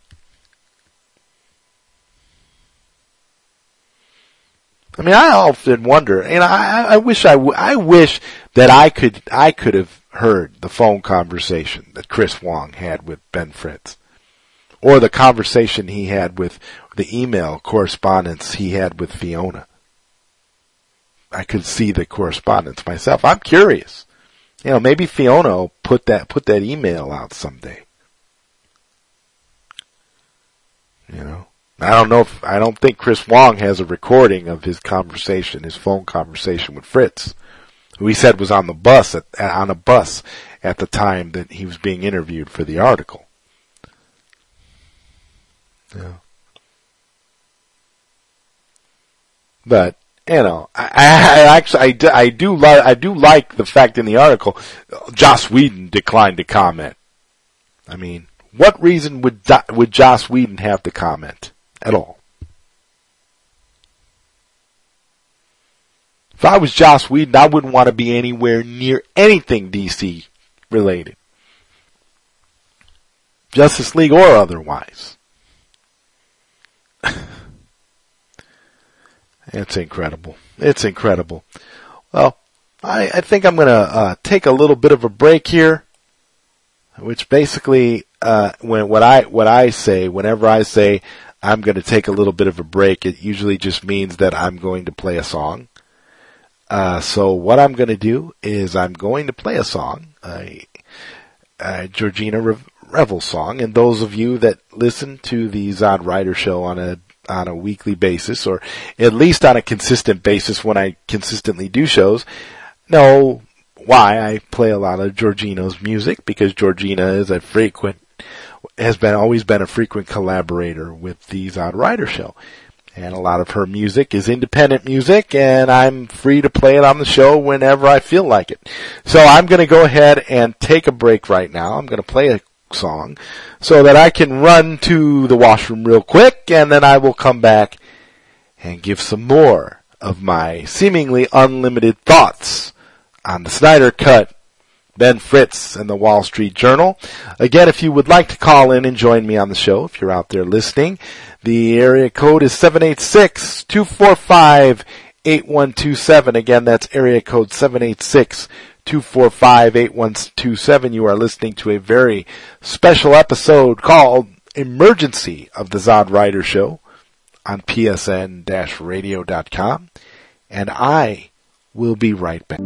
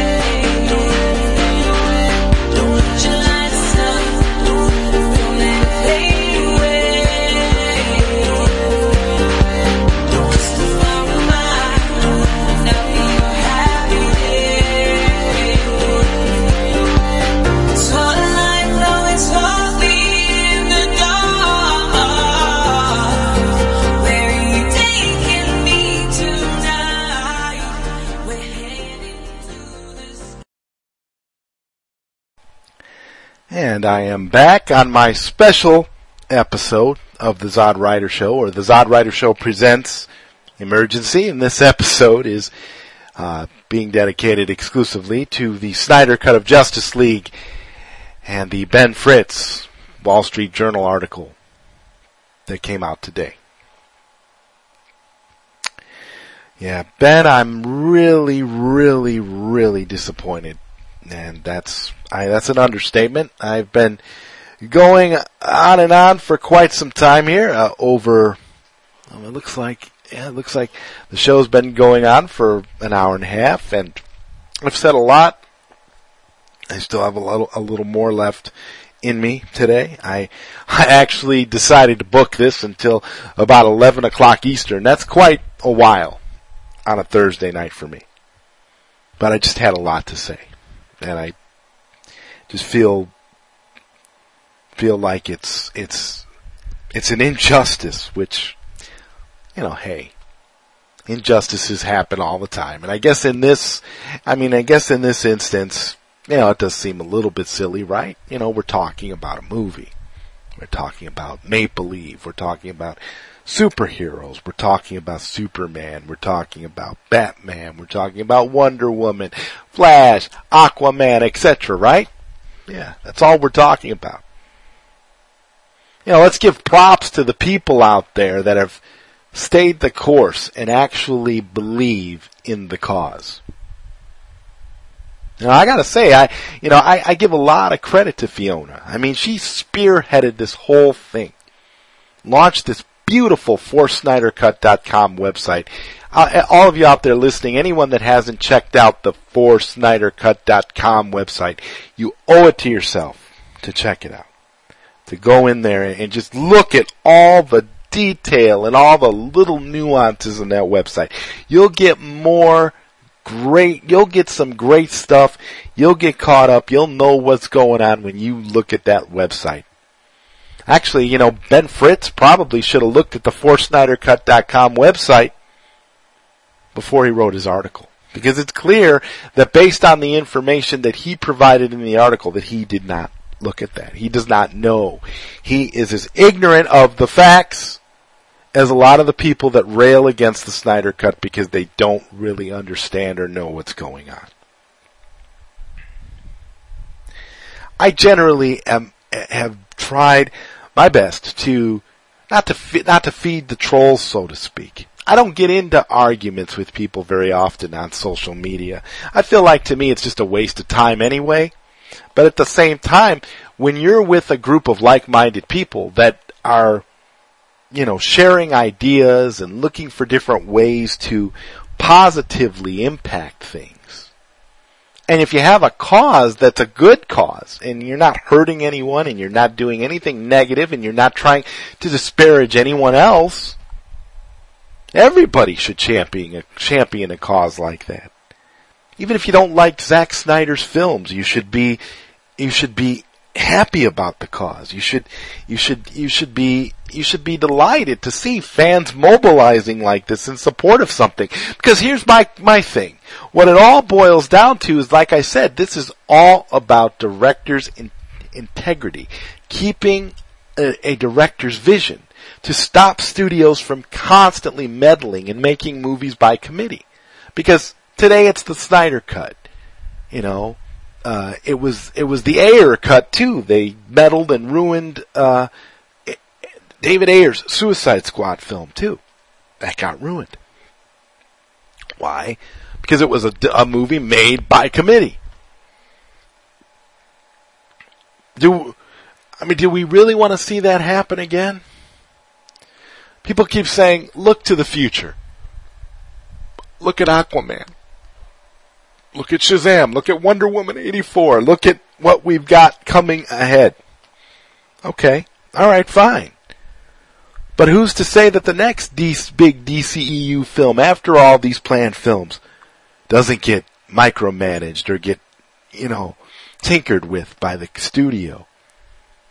You know, just, just because, you know, it, it hasn't happened to any of these films yet that people are looking forward to seeing, doesn't mean that it won't happen in the future. is all I'm trying to say. And this movement is more about that than anything else. More about trying to get the awareness out there so that people know, hey, we we need to tell the studio that this is not acceptable. This cannot keep happening. If you don't trust your director, make sure you get a director involved in the film that you're going to allow to follow their vision. You know? Who helped Patty Jenkins with Wonder Woman? Who wrote Wonder Woman? Who helped Patty Jenkins all the way through with that film? You guessed it, Zack Snyder. Right? Hmm? Why didn't they get Patty Jenkins to come in and and finish up Justice League if they were really if they were really trying to finish the movie for Zack? Because they didn't want Zack Snyder's vision for Justice League. They wanted to get as far away from Zack Snyder's vision as they possibly could. They were doing a movie that they needed to appeal to the masses. But more importantly than that, the executives in charge wanted their bonuses. That's right. Tsujihara, Emmerich, Jon Berg, Geoff Johns, now, let's talk about all of them for a second. Let's talk about that group that's no longer in charge anymore.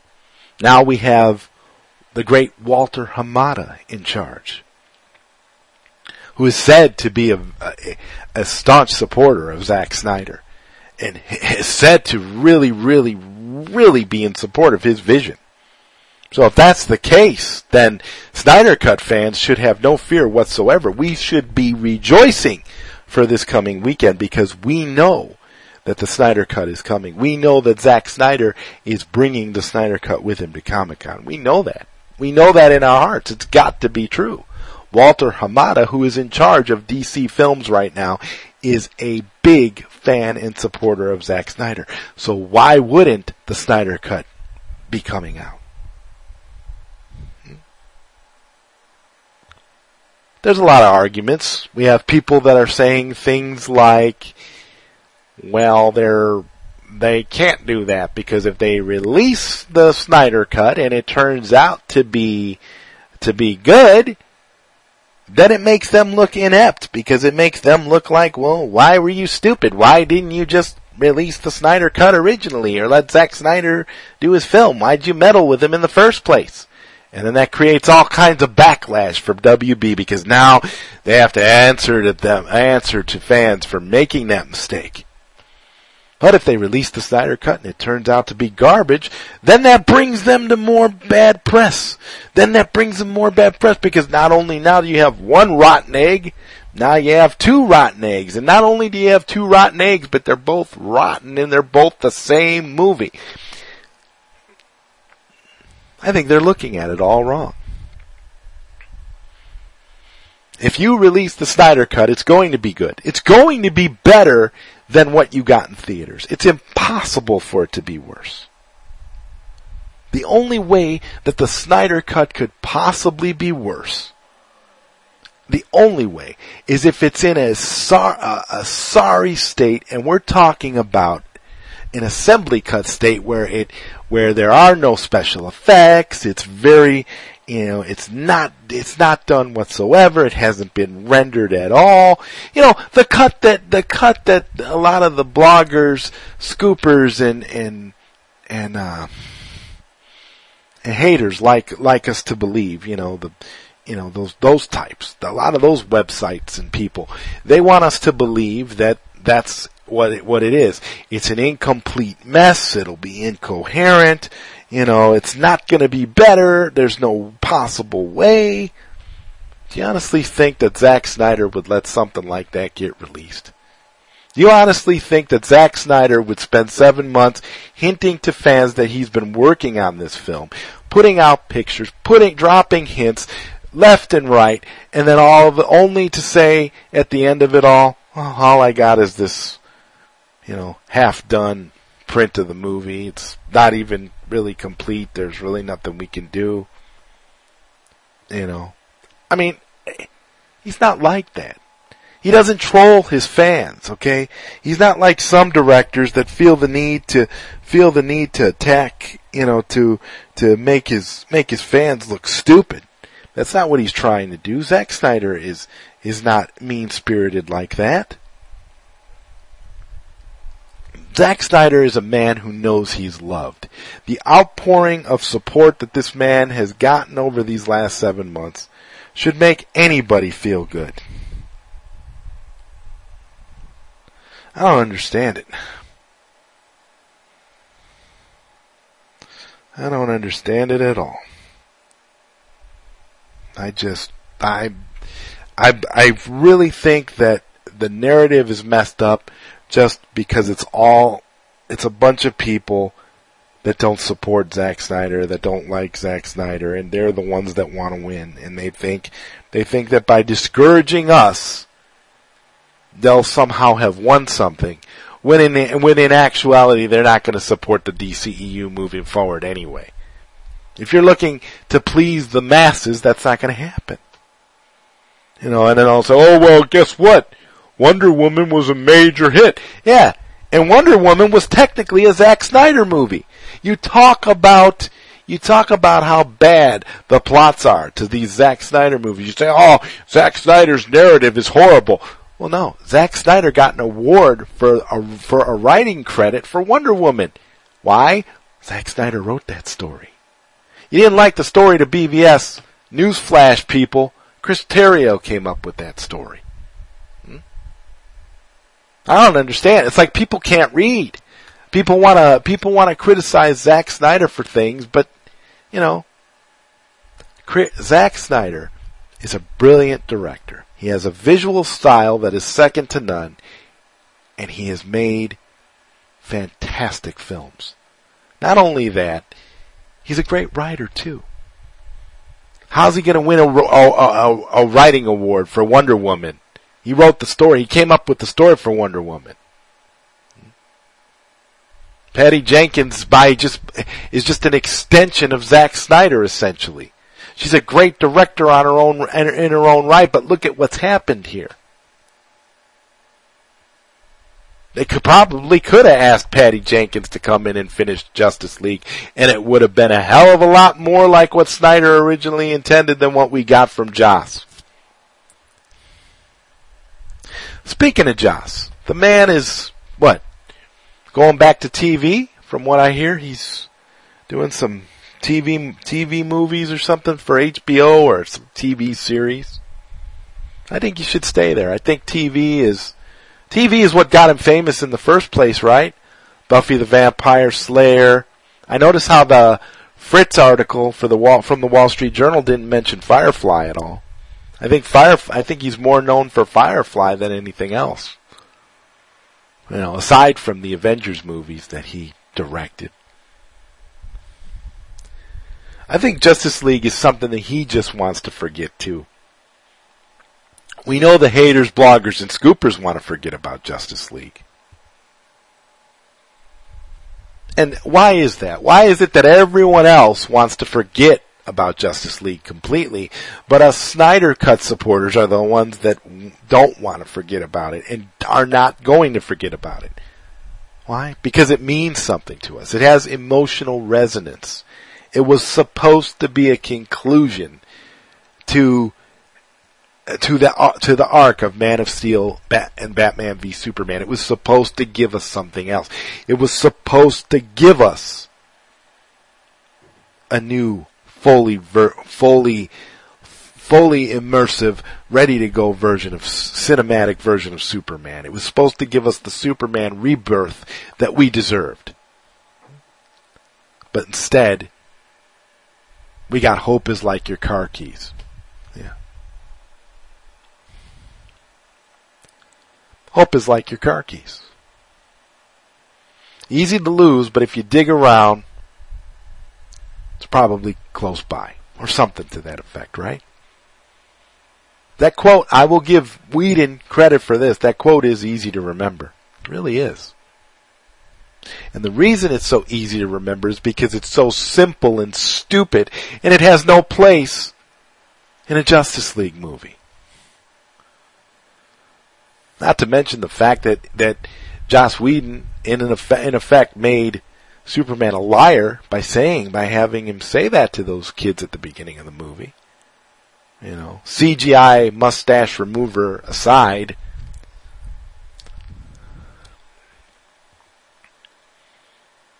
I mean, let's let's let's see. You're gonna let's see. You're gonna break. You're gonna break Batman. You're gonna ruin Superman. You're gonna cheapen Superman's legacy. Let's see.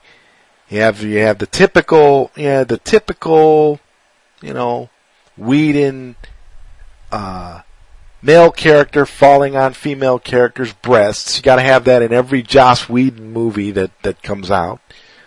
Um, you know, you get rid of all of Batman's badass lines and you have him say things like, I'm not the one who brought a pitchfork. Sorry I didn't bring a sword. I don't not like you. You know? I mean, I get that, that Whedon was trying to establish that Batman and Superman had some kind of, you know, bromance going on, but my goodness. if Batman uh, is meant to make jokes like that, they need to re- they need to rewrite the character completely. It's like uh, California guy uh, had said on the Zod Writer show the other day. He said, you know, Bruce Wayne is not Tony Stark. He's not. Why are you trying to make him into Tony Stark? Oh, but I forgot. It's because it's because the Avengers movies make all this money and they're so fantastic and Justice League has to be the Avengers, right? That's what that's what we that's what we're being uh, spoon fed here, apparently. I really had high hopes for Comic Con. I, I, really did. I mean, for a while, I I was uh, I was you know super super hyped all week.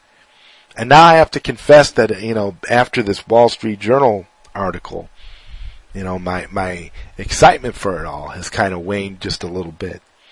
I'm still convinced that I'm right. I'm still convinced that Snyder's going to come out and we're going to get the Snyder cut and we're going to get something else in the way of either another Snyder directed DCEU film or whatever. Something, we're going to get some big news. It's going to be Snyder related and it's going to make everything okay. But I just, can't help but feel a little bit depressed because of the way we were so misrepresented in that article. I feel horrible for Fiona and horrible for Chris Wong. It's like it's like you, you take you take the you take a passion that people have and you just twist it and mangle the hell out of it until it it just doesn't even resemble what it was meant to resemble anymore. Like the Justice League itself, the movie itself. You know, when the when the movie was uh, first announced and they had, you know and they had started showing trailers for it, I'll never forget how excited I was for Justice League. As much as I loved Man of Steel and Batman v Superman, I just knew that Justice League was going to be my all-time favorite superhero movie, if not my all-time favorite film. I just had this feeling that Zack Snyder was making something so epic and was going to deliver in a way that he never had before to the point where it would even silence his critics. I actually was I believed that going in, and I remember, I'll never forget how excited I was. It was my most anticipated film of last year. I was just so excited because like uh, like everyone else, I believed the narrative that WB was passing off at the time. I believed that Joss Whedon was just coming in to do pickup shots and to finish the movie for Zack. I had no reason not to believe it. And I didn't do research and find out that, you know, they weren't, that it wasn't like that or whatever. I didn't know anything going in. I thought, you know, I, I, I believed it and I actually got on board with some of it. And then even, even when they said, well, uh, Junkie XL has been replaced as composer by Danny Elfman. And then there were all these big articles about how Danny Elfman was going to bring back the 1978 Superman theme for Justice League. And I thought, okay, well, I mean, I guess we'll find out. I didn't know how the Superman 78 theme was going to fit in with the, you know, with this Zack Snyder narrative. But, you know, if Zack Snyder signed off on it all and allowed it to go this way, and again, they, again, according to these articles, they were all doing it on behalf of Zack Snyder. Zack's name kept getting mentioned, so as a fan, you just kind of had to go with it. Just kind of had to believe, right? So what, so what did we end up with?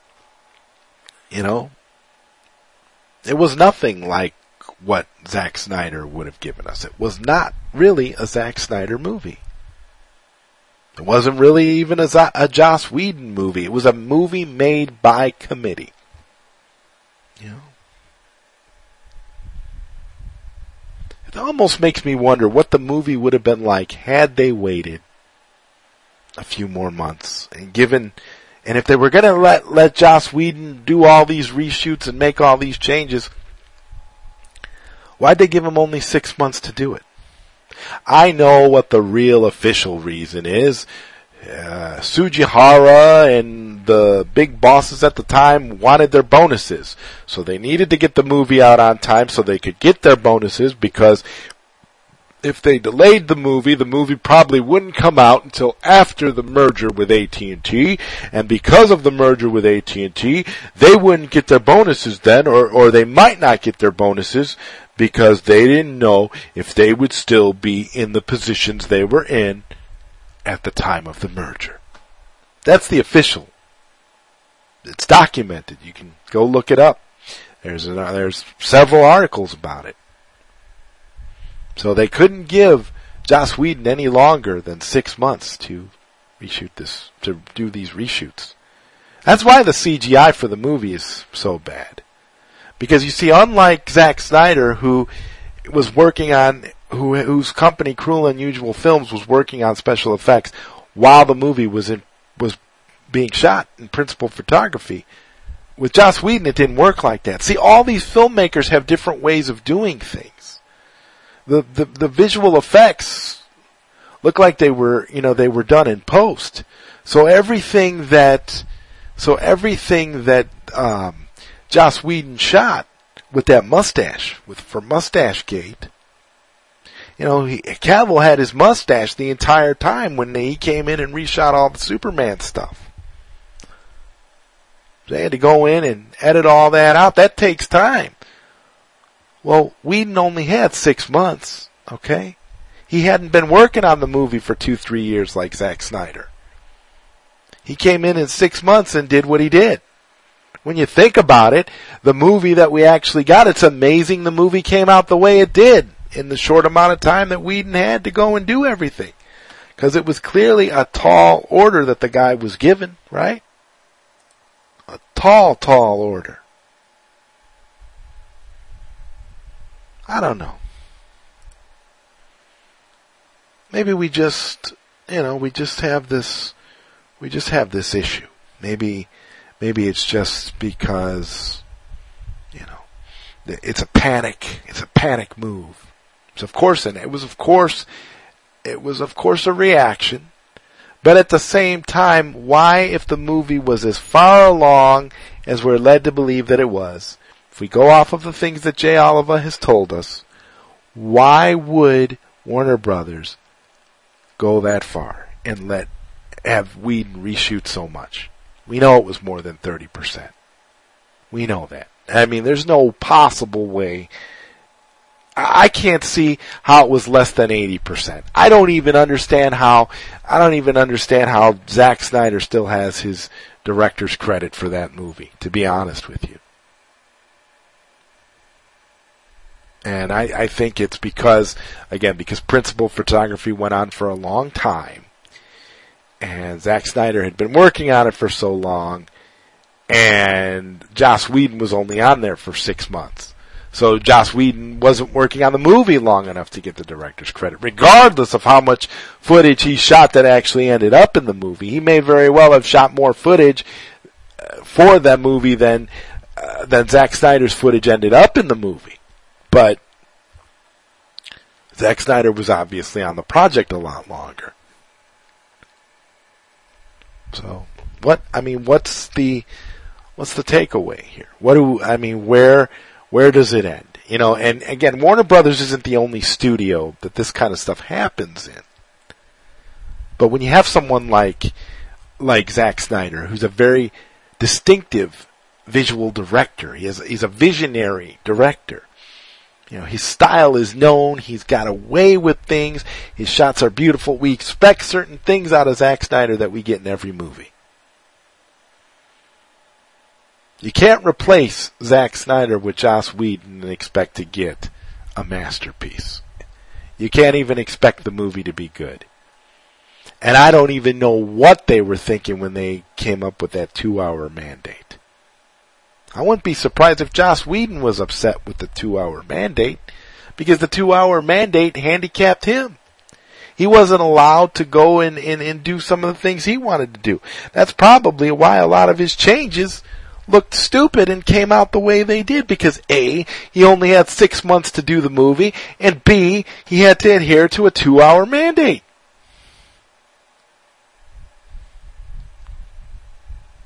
A Snyder Cut is going to be a completely different film. When we finally do get to see the Snyder Cut, whether we hear something at Comic Con or we don't, whether it comes out in the next couple of months or it comes out in 10 or 20 years like the haters keep telling us, this is going to be a very, very different movie. I mean, we're talking night and day levels of different. And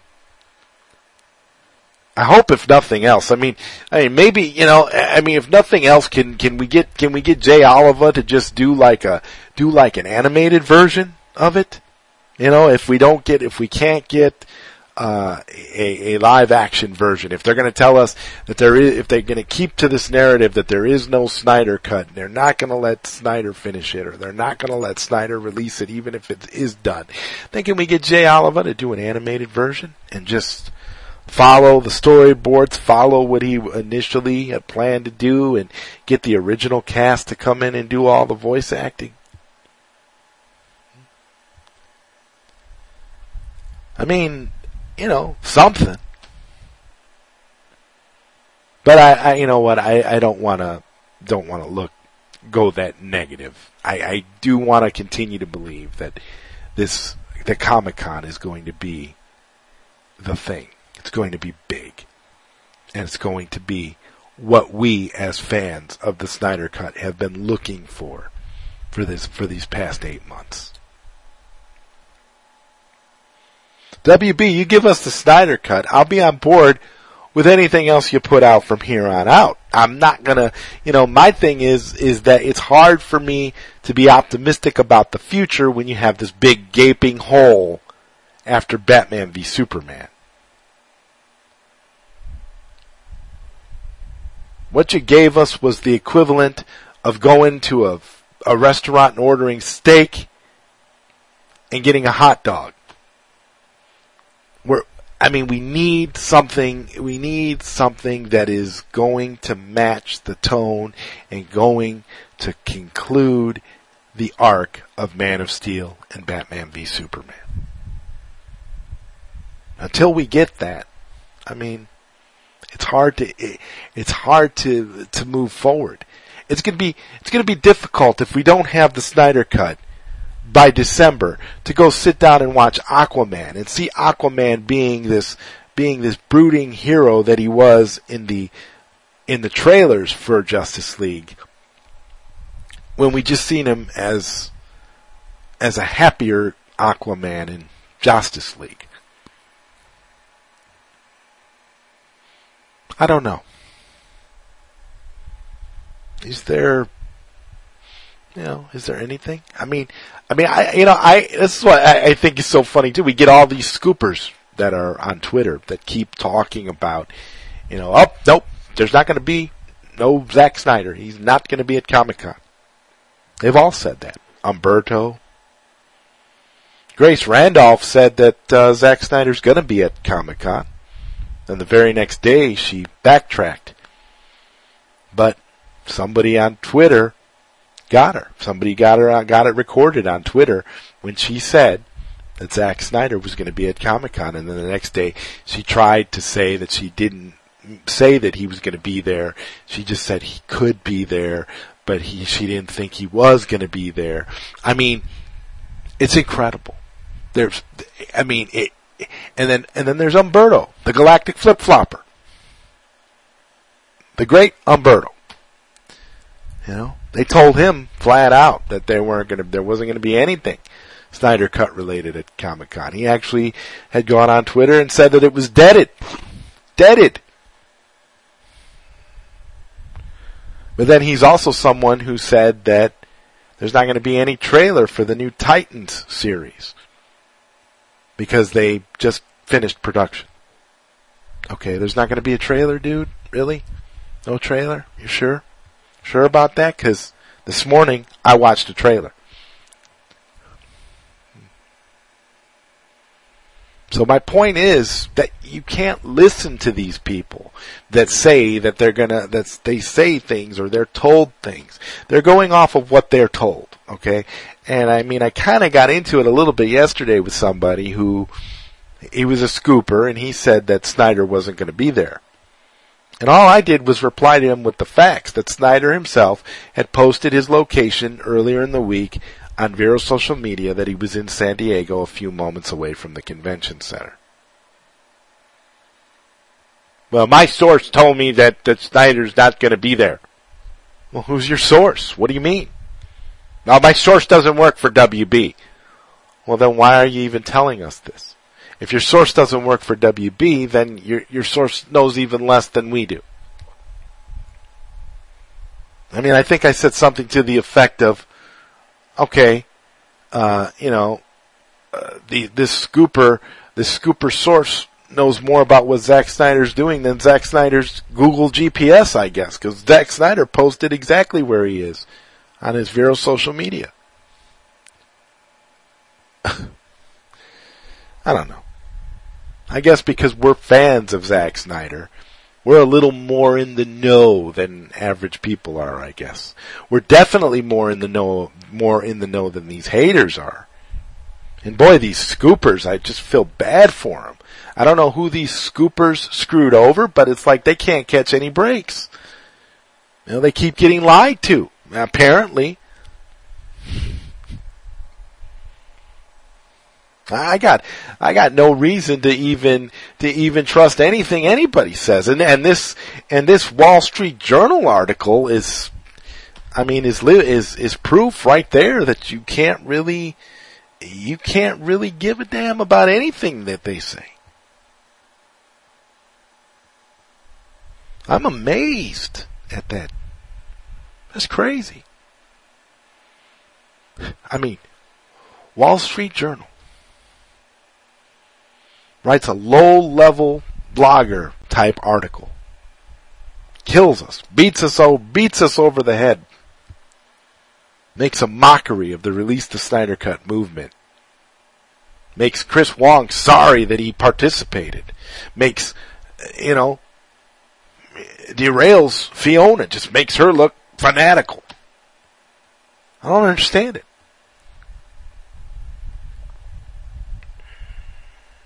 Where's the Jay Oliva article?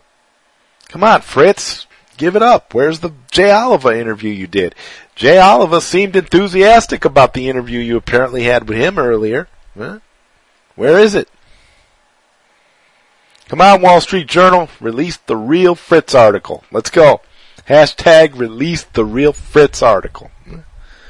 I think that's the hashtag that I'm going to be, uh, I'm going to be using up until Comic Con, up until Saturday.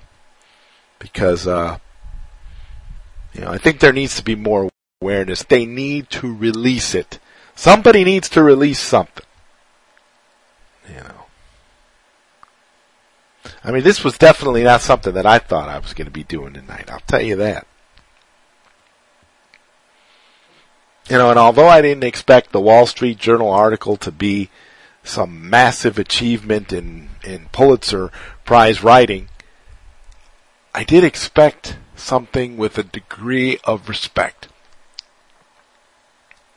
I expected to read something that was going to at least give me some bit of satisfaction in knowing that at least somebody understands the cause. Who's not directly, you know, involved. I mean, I don't know how you could talk to Fiona or Chris Wong and not be completely moved by what, what, what, what we're trying to do here.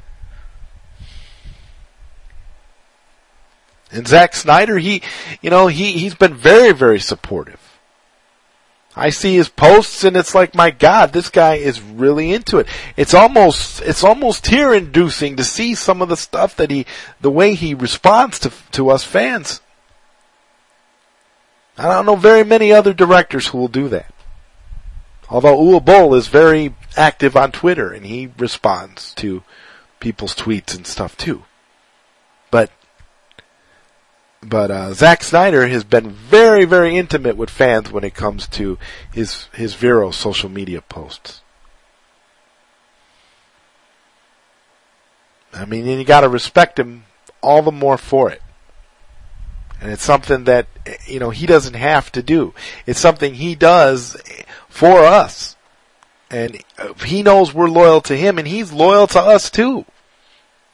So if we're gonna if we're gonna maintain our loyalty to him, he's gonna make good on his commitment and make sure that whatever product comes out is a quality product. You think he wants to wants to move forward? Do you think he's able to move forward, move past Justice League, knowing that that steaming pile of turd is what is supposed to be representative of his third film? Do you really believe that this man is going to be content with that? a, a, a version of the movie that is such a horrible abomination that he himself has not even watched it. That says a lot right there, folks. If he's not watching the movie, and he still hasn't seen it, and, and, I don't blame him for not watching it, although I think an incredible thing would be when they finally do release the Snyder Cut, they, they give you the theatrical cut as an obligatory bonus feature, and they allow Zack Snyder to do a commentary on the theatrical cut of Justice League. So we will get to be with Zack Snyder the very first time he watches the theatrical cut of Justice League. I think that would be amazing. It'd be incredible to see what some of his comments would be. But at the same time, I, you know, I wouldn't want to want to subject that man to that either. That that would probably be torturous because I think if he saw it, I think he would be even more enth- enthralled and determined to make sure that his version of Justice League got released. If he actually did get a chance to see how bad the Whedon cut of Justice League actually is, and that you know, and that in and of itself is, you know, a big a big part of it. I, I just find it fascinating that he still hasn't seen it, although I'm not surprised that he has not seen it. I mean, I don't know if it were me though. I don't know if I could go without seeing it. I think out of morbid curiosity, I'd have to watch it. I'd have to watch it because I'd have to say I'd want to see how they butchered it, especially with the way people are talking about it and all of a sudden you're hearing about a random Russian family and you're hearing about scenes that don't make sense, that don't jive anywhere at all with your narrative and brunch and all kinds of things that don't make sense in the overall scheme of your movie and I think I would I think I would have to watch it if I was him just out of curiosity. Although Richard Donner said that he was not able to get through the full theatrical cut of Superman 2 either. So, I think it's a director's thing. I think it's, you know, you're, you know, it's something that you were, you were tethered to for so long and you just, you have your own vision to, of it for it. You're too close to it. It almost would be like, it'd be like being friends with the guy dating your girlfriend. I mean, you, are kind of, it's kind of like you're, you, you know, it's going to be awfully awkward to you know, to to be involved in that, to hang out with them. I mean, so so it, you know, so I could see, you know, so I could see the, you know, I could see where it would be an issue, especially if again, if it's a project you're intimately involved in. you know, in that case. You know. I, I wonder if Zack Snyder ever talked to Richard Donner about the about this debacle. It's something you know I, I've thought about too. You know, did he call him because you know their their situation is awfully similar? I mean, you know, the circumstances aren't exactly the same, but there's enough similarities where you could make an argument that uh, they shared a very close in proximity situation. Um, but I don't know. That's something. That's something I'd love to find out. Maybe I'll ask Zack Snyder that on Vero's social media one of these days after the Snyder cut comes out and we've had a chance to finally see what Zack had in store for us. You know, have you ever talked to uh, Richard Donner, Zack? Because uh, you know. Well, I'm going to be here in studio in the new Logic Studios. I'm going to be in here for another another 40 minutes. So if anybody wants to call in, the phone number here is 786 245 8127. I'm not going to check out yet. I, I just, I'm, I'm happy to be spending the evening with you listeners. You know, all 117 of you. You know, I'm very happy that you've decided to spend your, your Thursday evening with Zod Writer and, you know, listening to me drone on about the Snyder Cut because I know I do have a tendency to drone on, but I'm that's why I'm trying to, you know, trying to give some pauses in between to collect my thoughts. I know I was uh, I was so hyped up initially when the when I when the show started. I was I had so much I wanted to say. I had stuff I'd written down, you know, and of course, getting through the Wall Street Journal article you know, the big goose egg disappointment of tonight, or of today. I think, um, I, I think after having talked about it, I think I'm feeling, I think I'm feeling a little bit more optimistic than I was a couple hours ago, to tell you all the truth. And this has been very therapeutic for me in a lot of ways. You know, taking a break from Twitter, walking into New Logic Studios and making the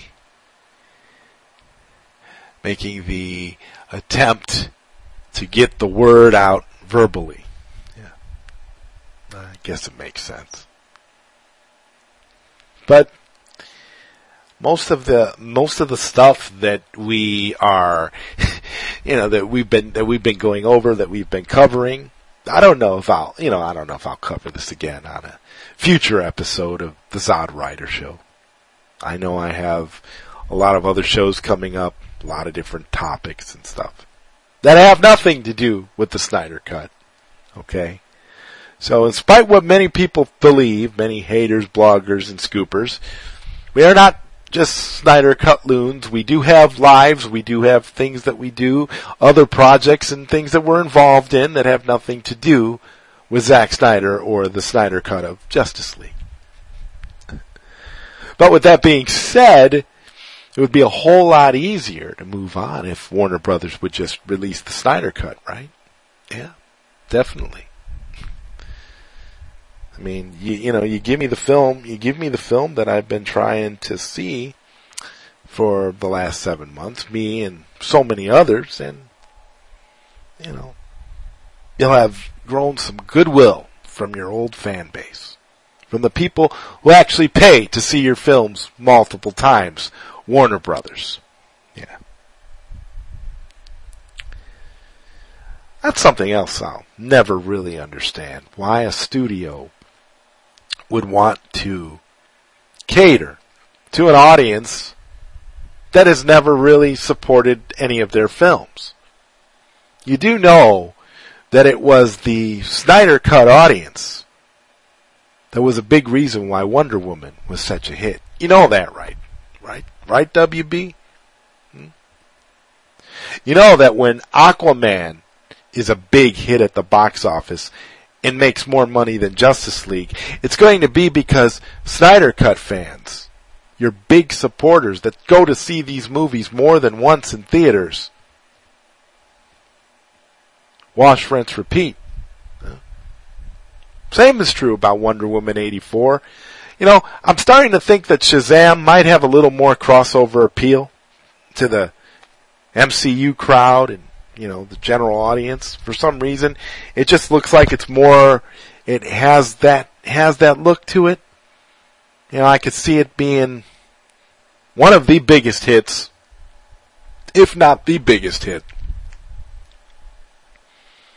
you know, of the recent crop of, of films. I, I could see it, and I'm not saying that it's going to be a better movie than Aquaman, because I think Aquaman is essentially going to be Star Wars underwater, done completely badass.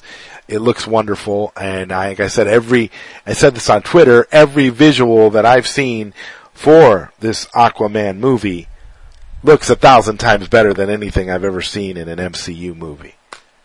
So, I mean, I, I, have no doubt that Aquaman is going to wow audiences. It's going to be a superb film. But I just think that Shazam is going to have more crossover appeal than any of them. And I think it's going to be, it's going to be, it's going to be a big hit. Just has that look, like it just seems like it's gonna, it's gonna, it has the potential to appeal to everyone and silence the base on all sides think it. I think it'll. I think it'll do it. I think it'll be. It will be that hit. That's my prediction, just in terms of crossover appeal. I think WB, if you were to take the Snyder cut and you were to put it in theaters for a limited engagement, you'd make some money off of it. I don't think it would be I mean, you might not be able to get everybody because people would be like, well, why are you duping me twice? But you, you know, you get your you get your DCU audience back, DCEU audience. You get the people that you know supported Man of Steel and BVS and Wonder Woman and have really and Suicide Squad and have really supported these films.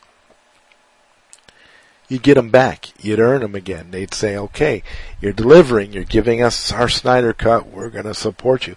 I mean, the outpouring of fan love that WB stands to gain from releasing this film. You don't think haters are going to buy it, WB?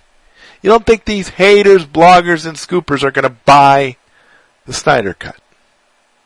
You don't think they're going to make money? That you're going to make money off of it? Every single extended cut or director's cut you've put out of a Zack Snyder film has made you money. Every single one. Your your your your extended uh, ultimate cut of Batman v Superman is one of the best selling Blu-ray DVD combo packs of all time. Justice League fizzled out faster than it fizzled out in the theaters. Nobody cares about that movie. Matter of fact, I was on the HBO uh, streaming app the other day and saw that it's on HBO streaming app. Justice League. Justice League, whatever. Yeah, hope is like your car keys and it's and it's on HBO now. So I don't know how good it's doing over there, but you know, is it going to be on? I want to know. Somebody from WB could call in and tell me: is it going to be on Netflix next month? Hulu? Where's it going now? Hulu will probably be the next place it goes after HBO, right? I wonder how much HBO paid for those exclusive Justice League rights. Anybody know? Anybody out there know? Huh? The uh, you know the streaming rights for for for Justice League. You know, and the, and the sad thing is, you know, if you watch it on HBO, you don't even get the you don't even get the little extras that you got with the digital copy on on Vudu and Movies Anywhere, where you at least get to watch the you know the one minute of uh, of uh, Henry Cavill Superman material where he doesn't have his his uh, Mission Impossible stash. Bad CGI. Yeah. But you get Hope is Like Your Car Keys in all its glory. Definitely. Watch it on HBO, I guess. I don't know. I think, I think we, I think we can pretty much, uh, we can pretty much say that it won't be long now before, uh, Justice League is on TNT. You know? know, the TNT world premiere of Justice League. It's not the movie you wanted, and it's not even the movie you deserve, but it's the movie you got. Yeah, we can, we can feel, feel really happy about all that crap, can't we? Wonderful.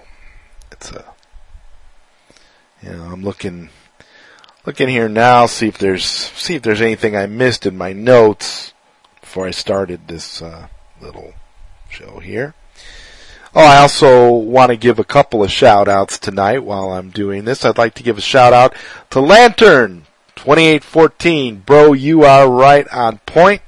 I love your YouTube videos and thank you for giving me a shout out on your last, on uh, one of your more recent videos shortly after me and Chris Wong did our podcast together. I, I appreciated it. I definitely pay attention to your YouTube videos. Your stuff is good you definitely are on the right track, and it's great to have you on the release the Snyder Cut movement train as well. Yeah, because it is like a train because it's moving fast and adding more and more people. And I want to give a, um, a special shout out to Comic Movie Marks.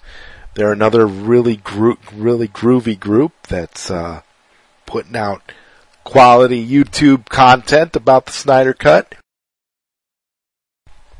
And um, let's see, let's see, let me see here. I want to just make sure I don't miss anybody today. You know, Jacob on Twitter, shout outs to you, shout outs to Abdul.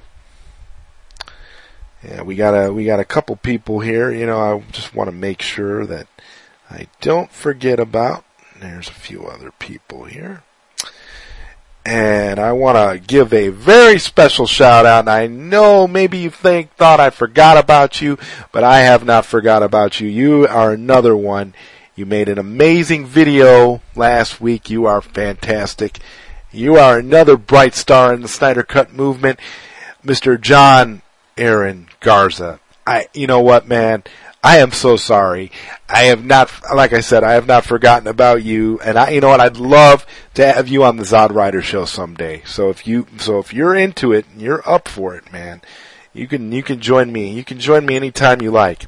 I'm, I'm always, I'm always down to do a new pod, another podcast with someone, with someone new I've never, I've never done a podcast with before, especially someone whom I respect as much as you. I think you are awesome and thank you for all the shout outs that you, you know, that you've given me. You are absolutely awesome. Yeah, we, we are, we are friends on both Twitter and social media, uh, Vero social media. So yes, John Aaron Garza, great guy. Definitely awesome. He made, he actually made a, a tribute video for, to Zack Snyder and the Snyder Cut. It's one of the most beautiful things I've ever seen in regards to this whole release the Snyder Cut movement. It actually brought tears to my eyes. And I mean, it, it really did. Manly tears all the way. It was definitely amazing. And I'm, and I'm super, super, uh, was super, super hyped for it. And, uh, he, he definitely didn't disappoint. He's also been doing, making a lot of trailers, editing together a lot of trailers for, you know, Zack Snyder films. He's, he, uh, he did a Batman v Superman trailer the other day where it was, he did it in the style of like the first Watchmen teaser trailer Wonderful. Excellent piece of work. So again, shout outs to you, John. I'm, you know, definitely, definitely, uh, thinking, thinking about you, man. The Snyder Cut is, the Snyder Cut movement is, is, is such a great, great, great cohesive group. Of course, shout out to Jay Oliva. Amazing dude. You know, guy directs all these badass, uh, Justice, Justice League and, uh, uh, Batman: The Dark Knight Returns animated films, and he's just and he and he's been the storyboard artist for all of Zack Snyder's DCU projects, and he's definitely and he's definitely been fighting with us tooth and nail, fighting the haters, bloggers, and the scoopers, keeping everything keeping everything together. Yeah, and of course, and then of course, there's Fiona at the top. You know, and I keep mentioning it and I keep saying she, she's incredible. She's the one that launched this all, the, all of it. it wasn't for Fiona out of China. We, you know, I don't, I don't know that the Snyder Cut movement would be as powerful as it is today. As strong as it is, as it's become. Because it's getting bigger and bigger every day. We're, fi- we're finding more and more people each day that are in total in total support of releasing the Snyder cut, cut because the hype just keeps building and building and building. And you know, if it gets, I'm telling you, if it gets announced at Hall H this Saturday, I think people will be, will just go nuts. And make no mistakes, WB, if you release the Snyder Cut, you have more to gain than you do to lose.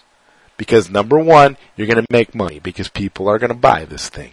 Number two, you're to have fans that are to be eternally grateful, like myself, for you not leaving that big gaping hole after B, after BVS and leaving us with that sham of a movie, Justice League. You know, if we could have seven different cuts of Blade Runner, we can have two cuts of Justice League. You know, it's okay. How many cuts of Superman the movie have there been? Three or four? Just recently, there was a a three hour and eight minute cut of that movie released. We've got a couple different cuts of Superman 2 now. You know? I don't suppose you know, we could we could uh, be a little bit worrisome and ask uh, WB to bring us uh, bring us the director's cut of Suicide Squad. Now, would that be a little bit too much? Could David Ayer and Zack Snyder walk out at Comic Con together? Wouldn't that be something? Saturday Hall H. We not only get the Snyder cut, but we get the Ayer cut of Suicide Squad as well. That would be incredible. And it would be a big surprise because that's something we've absolutely heard nothing about. You know. Now there have been a lot of fan edits though. That's another thing we could talk about for the last uh, 30 minutes that I'm going to be in New Logic Studios. Uh, we could talk about we could talk about some fan edits. There's been several, particularly for Justice League. Um, but the one I like is the one I I mention all the time, the Justice League, the fan cut, which was was done by a guy on uh, Twitter named George, or AKA Krypton Codex. That's right, he's the man. He gave us the most watchable version of Justice League, in my opinion, because there's been a lot of them. There's been I, I can think of at least five or six of these fan edits. These fan edits have just been coming out of the woodwork since the since uh, Justice League came out on home video. Um, you know, there was the there was the, the the Ultimate Fan Edition, the Ultimate Fan Cut. There was the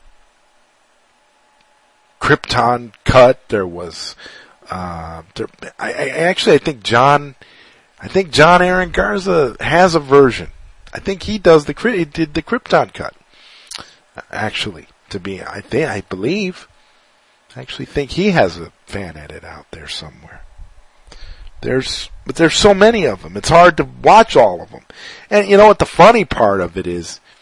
It's amazing to me how you can make a fan edit and you only got so much to work with. And like what I loved about the Krypton Codex version of Justice League, the fan cut, is he went in and he got all the went and go went back and went through all the trailers, all the uh, all the uh, Justice League trailers uh, prior to you know when we started getting Whedon stuff. Found all the you know all the Zack Snyder material that was done in the trailers that we didn't see in the film, and was able to port just about all of it back into the movie. And he somehow, I mean, and he somehow whittled it down and cut out a lot of cringe-worthy, clearly Whedon scenes and bits of dialogue that didn't make any sense. And it's ironic because, you know, the cut, you know, was whittled down to two hours. And I think, uh, Krypton Codex was able to make his fan edit less than two hours. So that, so that baffled me even more, but it was, but it was great. I mean, it was a, it's a cut of the movie I can actually watch. you know, it's something that I can, I can sit there and say, okay, well, if I'm not, if I'm not to get a Snyder cut, I guess this is the closest I'm ever to get then, because this has more Snyder, Zack Snyder material in it than the Joss Whedon version we got in theaters. You know, so I, I really enjoyed that much, you know, and I'm, I'm, you know, and I, and I think, you know, these, some of these fan editors do a really nice job trying to, trying to do that with Justice League. I mean, you know, you only have so much to work with, and I, I you know, I don't, uh, I don't really, you know, I don't really know how you how you make a fan edit when you got a lot of material that you don't really like, and you have to excise it in order to come up with something that's going to be palatable for you. Because ultimately, as a fan editor, you're going to make this film for yourself because you know that you you know that you're the one that you, is going to watch it more than anybody else. You might have your fans, you know, like Krypton Codex knows he's got a lifelong fan in Zod Writer because I've, you know, promoted his his cut on Twitter several times. I, you know, I made made some covers for it and everything. I, I like it. It's a it's a one it's a decent cut of the of the movie when you consider what he had to work with. He did an excellent job. I don't know. And I had to mention Justice League fan edits because there's been so many of them. And I, I, just, you know, so, but like I said, you know, I've made my preference known for the one that I prefer right now. And if I'm gonna, so if I'm ever gonna watch, if I'm ever gonna watch Justice League again, and it's not the Snyder cut, the, it's the fan cut, is the one I'll be watching. Which admittedly won't be very often because I don't like Justice League. So that's that's the that's the truth. You know, you I actually thought today when I got home from work, I figured ah figured I'd go on Twitter for a little while and then maybe maybe sit down and watch BVS tonight. But in lieu of watching BVS, I decided to share the evening with my loyal listeners out there. And I believe me, I appreciate all of you sharing your evening with me. It's been amazing. We've had 117 listeners consistently throughout the entire evening, and I've been very happy to have you all here. Maybe I'll, you know, come up with a chat room or some kind of way to communicate with you all for the next show that I do. I don't know.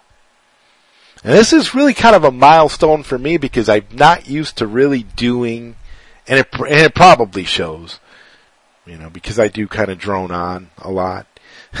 so I'm not really used to doing um, shows by myself. I tend to I, I tend to prefer when I do episodes of the radio with a co-host. I mean, I'm all I always have somebody opposite of me to, you know, to kind of, you know, to kind of bounce off of and share ideas, and it just makes the shows flow better. And and plus, I feel it's it's a lot better than listening to me for for two hours plus, you know. But I don't know. I just felt like tonight deserved something special, and that just goes to show you how much of an impact Fiona and and Chris Wong and Zack Snyder and the entire release the Snyder Cut movement has impacted me. and impacted my life.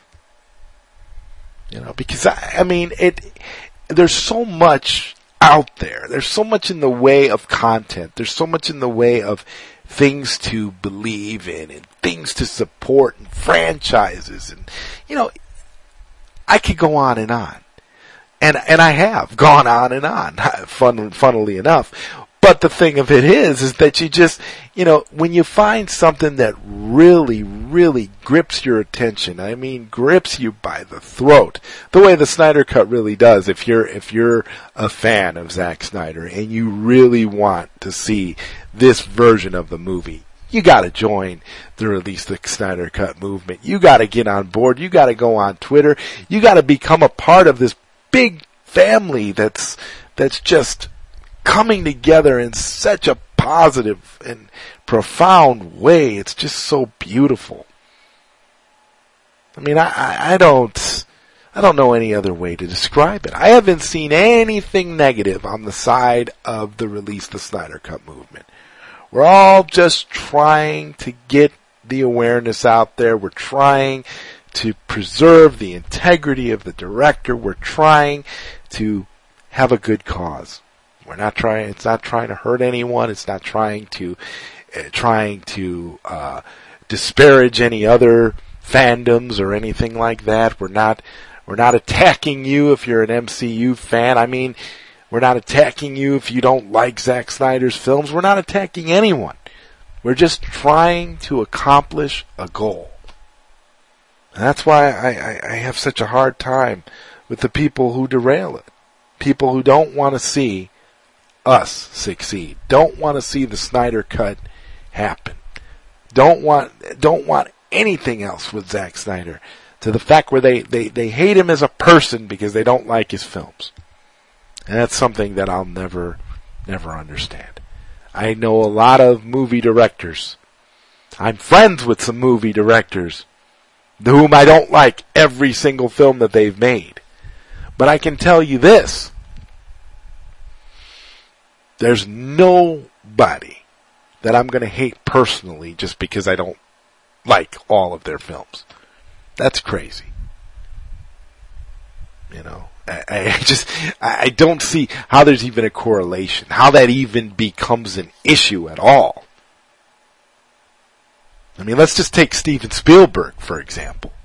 You know, Steven Spielberg is an award-winning director. He's an acclaimed director, right? Everybody has Steven Spielberg movies that they like. I don't think there's anybody out there that could say they hate every one of Steven Spielberg's movies. If they do, if there is, I don't know anybody who is. And the question that I have is if, if Steven Spielberg, if you don't, if Steven Spielberg has made three movies in a row that you didn't like, does that mean you start attacking the director personally? Does that mean you hate him and you wish, start wishing death on him and everything because he's not, because you don't like his films? I, I don't understand that mentality at all.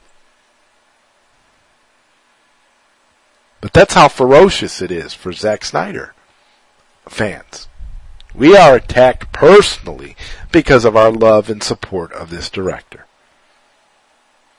And they say, well, it's your fault because Zack Snyder is so divisive.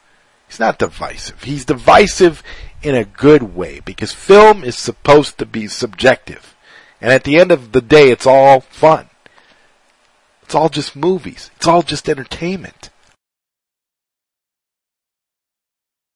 Are you not entertained? Even by films that you don't like, you've got to be entertained. I've got a lot of films I don't like, but I could say I was, I was entertained. You know, and I'll give you one. I'll give you an example. I'll give you a modern movie right now, a very popular modern movie that was more divisive than any movies that Zack Snyder has made. And that's Star Wars, The Last Jedi. That's a very, very, very divisive movie. Okay?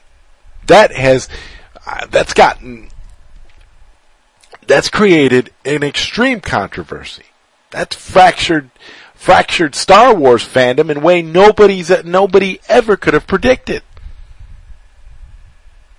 I happen to totally dislike that movie. I've only been able to watch it once. And I swear, I've seen it once in theaters and I could, I just cannot bring myself to ever watch it again. That's how much I do not like it. I've tried several times to sit down and watch it again, but I just can't do it because I don't like it. I fundamentally disagree with every aspect of the movie. I don't agree with any of the choices. I don't agree with any of the direction of any of the characters. I do not support the narrative. I think it is totally off and it totally ruins everything set up by the prior film. I just can't stand it. But I'm not on Twitter attacking the director. I'm not on I'm not on Twitter attacking people who like it. I feel like you if you if you don't like it okay, if you like it then that's fine. Whatever. We gotta, we can give Rian Johnson credit for one thing even if we don't like The Last Jedi. And that is that at least the studio let him make his movie. I guess that, I guess that's an example of a studio, ironically, trusting in a director's vision. I don't know what it was about that film that made trusting his vision more more valid than say Gareth Edwards or Lord and Miller for Solo. I don't know what what what Kathleen Kennedy saw in Rian Johnson that was enough for her to say, "Okay, your vision for this Star Wars movie is better than anybody else's. We're not going to rule you by committee. You can make the movie you want to make." I don't know what that what that's about. But yet every other Star Wars movie with the exception of Force Awakens under Kathleen Kennedy has been met with studio meddling. Why? Why is that? What's so special about Rian Johnson? I know it's off topic, but really, what's so special about him? What what is so great about what was so great about his vision for the Last Jedi that Kathleen Kennedy allowed it to go through unfettered? Hmm? Yeah. And then you see a director like Zack Snyder, who made Man of Steel and who made Batman v Superman, and yes, those movies were divisive, but they still made money. You know? And they have very, very passionate fans. The last question is, would WB have been better off if they would have just let Zack Snyder finish his film to begin with? I think that answer is an emphatic yes. Regardless, when your when your movie is that far along, I think you just ride it out. There's nothing to say that if that if that movie was not as successful as WB wanted, that they weren't going to go in a, direct, a different direction anyway. But from all accounts, everything that I can see based off of the stuff that was released and the different promo images and things that have been coming out. It looks like the Snyder Cut is going to be a masterpiece. It looks like the Snyder Cut was going to give us a slightly lighter tone, but continue with the narrative from BVS and just broaden the scope. It looks fantastic. And I don't buy any of the BS about Superman. Because in every, in every single still shot I've seen from the Snyder Cut, Superman looks awfully happy to me. And Superman also looks pretty badass. So what was the problem, WB? What was so unwatchable about the Snyder Cut that sent you in a tizzy and made you create the Frankenstein motion picture that is Justice League. What was it? Know, I wouldn't be surprised if Ben Fritz hasn't even watched any Zack Snyder films. The article was so slanted and detached and downright nasty at times that can't think that he even that he even cared at all. That's what makes me wonder what took him so long to put the article out. What was so special about the article that it took till Thursday to release it? As crappy as it was, he should have just put it out on Monday. What was the, what's the difference? He told Chris Wong it was coming out the week of San Diego Comic Con. Okay. But you waited until like the absolute last day. You waited till Thursday. For what? What'd you wait for Thursday for? What was so special about it? Didn't include your Jay Oliva interview. You, you butchered uh, Chris Wong and Fiona. You interviewed some unnamed executive. You got some quote from this person. Like I said earlier in the program, could be the could be the executive janitor for all we know. It's crazy. But it is what it is at this point. Are we going to get the Snyder cut this weekend? Or at least get some information regarding the Snyder Cut this weekend. I believe so. I think so. I'm hopeful and optimistic that we are going to get the Snyder Cut or at least get some information regarding it. And I believe with all of my heart that Zack Snyder will direct another DCEU film in the near future. I hope it's Man of Steel too.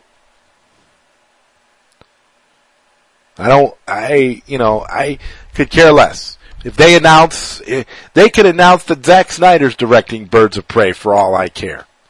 And I'll be excited. Just that he has another project in the DCEU pipeline. Something that he's going to be working on that is going to, that it will be happy.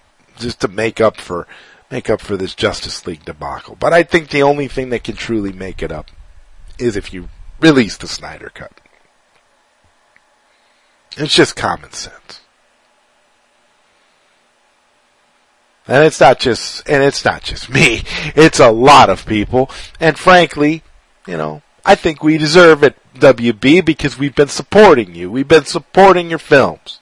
We've been def- passionately defending these films for years. We love BVS. We love Man of Steel. We love Wonder Woman. We love Suicide Squad even. We we've been riding it out with you, even though you gave us a tainted ver- version of Suicide Squad as well. When are you going to learn, WB? Just let your directors make their movies. Christ. It's not that difficult, uh, not that difficult of a concept.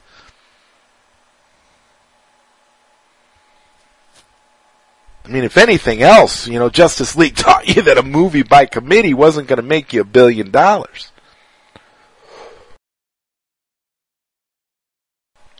Mean, who, I mean, who has the time, you know, to think about all of that? I mean, frankly, a billion dollars, if they would have gotten a billion dollars out of Justice League, a Justice League, could you imagine DCEU fans out there listening right now to the Zod Writer show, do you, could you have imagined what things would be like if Justice League would have made a billion dollars? Think about that for one moment. If that movie would have been a hit, as inferior and as chuck full of garbage as it was, you know what you would have got? You know what you'd be getting at Comic Con right now? You would get your, you'd get your extended cut of Justice League but it would be an extended cut of Justice League. And you know, remember the stills of brunch? That brunch scene would be in the movie, for sure. Definitely. Yep. And then Joss Whedon would probably still be attached to Batgirl. I have no doubt that if Justice League was a hit, that you would have more Justice films in the pipeline and you, we pro- then in that case, we probably would never see or hear from Zack Snyder ever again in the DCEU. That, that I mean, that, that's for sure. Because the, because the bottom line is that it's all about money, because studios are profit driven. So, there's no way in the world that if Justice League turned out to be a success, that we would even have a chance of getting the Snyder cut now. So that's so that's one way of looking at it. For every for anyone that might be losing a little bit of hope as a result of today's Wall Street Journal puff piece. Thank you again, Ben Fritz. You know, for making the day just a little bit darker than it needed to be. It could always have been worse. That's just the way we gotta look at it. And again, that's what I keep saying on Twitter. Zack is still in San Diego. So we've got, so we've got that to look forward to. We will know. We will know Saturday. And I think we're going to be pleased. I think we're going to get a Snyder cut. Again, my predictions, Snyder cut, Man of Steel 2. If you don't mind my saying, those are really, really big announcements. Those would be bigger than anything they've already announced. Anything that they've already leaked is, is nothing compared to the response you're going to get if you get a Snyder cut and you get Man of Steel 2. That'd be those would be the two biggest announcements WB could do. I, I mean, you know, even even put down put down the Snyder cut for a second. Man of Steel 2. You announce Man of Steel 2, you're going to have everybody crazy. You'll break the internet with Man of Steel 2. Especially if you say Snyder's coming back and directing it.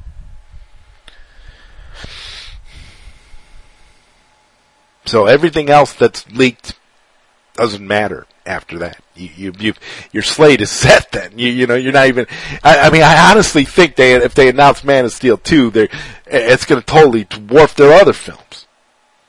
I mean, Aquaman, Wonder Woman, uh, Shazam, whatever. I mean, you, you're announcing Man of Steel 2, that's a crown jewel film.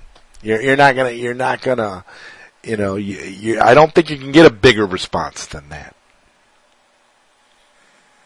I don't know if we'll hear anything about the Batman. Matt Reeves. I don't know, you know. Is it just me or, you know, is this Matt Reeves Batman seeming like it's not gonna happen anyway?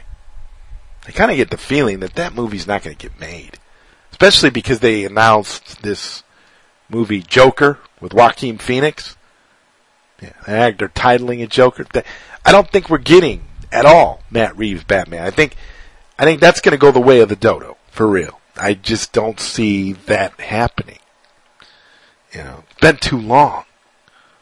And I, and I think part of that problem is that Matt Reeves wanted to do a Nolan style thing where he just did his own thing. And it seems like every director comes in with their own vision for about between three and five films, right? And, you know, that almost never happens. Nolan was able to make three films, but Nolan can do whatever he wants. Because everything he touches is considered a hit.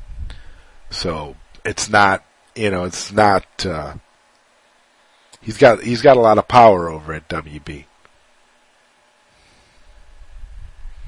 And we should be happy for Christopher Nolan, because Christopher Nolan is a staunch Zack Snyder supporter. Remember folks, Christopher Nolan brought Zack Snyder into the DCEU. You know, I have my issues with Nolan. I may not have liked every single creative decision he made, but I can tell you this, I respect the hell out of him for protecting Zack Snyder, Zack Snyder's vision and giving him the reins on Man of Steel. I think that that, I think that that, you know, far outweighs any disagreements I may have had with the way Christopher Nolan handled his films. So, so just to recap, Hall H, Saturday, Zack Snyder, Man of Steel 2, the Snyder Cut. It's either one or the other, or both, but it's not gonna just not be nothing. That's the thing. Snyder's in San Diego. Look at the evidence. I encourage everyone listening to this show who has sat with me here, all 117 of you who have sat with me here all night, if you have not joined Vero social media, to go on Vero social media and sign up and follow Zack Snyder. Follow Fiona Zhang. Follow Chris Wong Swanson. And definitely, definitely, definitely make your feelings known to WB on Twitter and Facebook or whatever social media platform you believe in. Make your feelings known that you want WB to hashtag release the Snyder cut. And with that note, on that note, I am going to get ready to leave New Logic Studios here. I've been here for quite a while, a lot longer than I normally am on a, uh, uh, well, on any night actually, because I usually only do two hour shows. But I felt that this was a lot more special and it needed something better. And I'm happy to have done it. So thank you everyone who has stayed here tonight. And, uh, felt it necessary to listen to me drone on and on about the Snyder Cut and the uh, wa- uh, Wall Street Journal article. thank you, thank you, Ben Fritz, for giving me something to spend my evening talking about. And uh, make sure all of you listening right now tune in to my regularly scheduled Zod Writer show because next week I will be doing a retrospective with a very special co-host on the Halloween franchise. 40 years of Halloween. And then this is of course going to be post Comic Con. So I'm pretty sure that there'll be some Snyder Cut or DC Universe stuff sprinkled into that show. It's going to be impossible not to talk about that though, because that show is going to be next Tuesday, and it is going to be the first Zod Writer show post Comic Con. So that's um, that's some big news. That that's to be that's to be pretty huge, and I'm almost I almost feel like maybe I should have scheduled the uh, Halloween episode that I'm doing next week for the following week, although not the following week, but the week after, because I do have an I have a guest the following week. So I could have saved you know next week just to talk about the fallout from Comic Con, which I think would have been a wonderful uh, a wonderful thing to do. But I don't. But I don't, you know, but I don't have any regrets for what I've set up because, if anything, we can talk about Comic Con for a little while. And who knows? I might do another emergency show some other day. You know, maybe I might even do one if I'm if I'm free at all on Saturday, because I am going to be following the Hall H stuff. But I do have some uh, previous engagements planned for Saturday. So, but if I am around and I'm able to get myself over to New Logic Studios anytime on Saturday, maybe I will uh, pop in here and do a little bit of a do an emergency Comic Con broadcast, which is a possibility. You know, so so I mean, I'm not saying next week will be the is is the is the only time you might you might catch me. You might get me again before then. I don't know, but I appreciate all of you staying with me tonight. It's it's been so much fun, and uh, again, WB release the Snyder Cut, and everyone have a wonderful night. Thank you again. You've been listening to the Zod Writer Show on PSN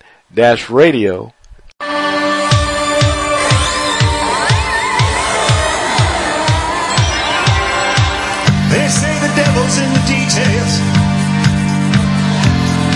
I know what they mean. I'm walking in the wasteland with a ghost in the machine. There's a simulated sunset and starlight in my eyes. The skies are filled with miracles, and half of them are lying. Are you real or not? It's a fine line. Are you ready or not for the light of day? Are you real or not? These are strange times, and I don't want to live this way. When you wake up from a nightmare, and it's worse when you're awake. There's no one you can turn to. There's nothing you can take. You better ask yourself, are you real or not? It's a fine line. Are you ready or not? For the light of day. Are you real or not? These are strange times, and I don't want to live this way.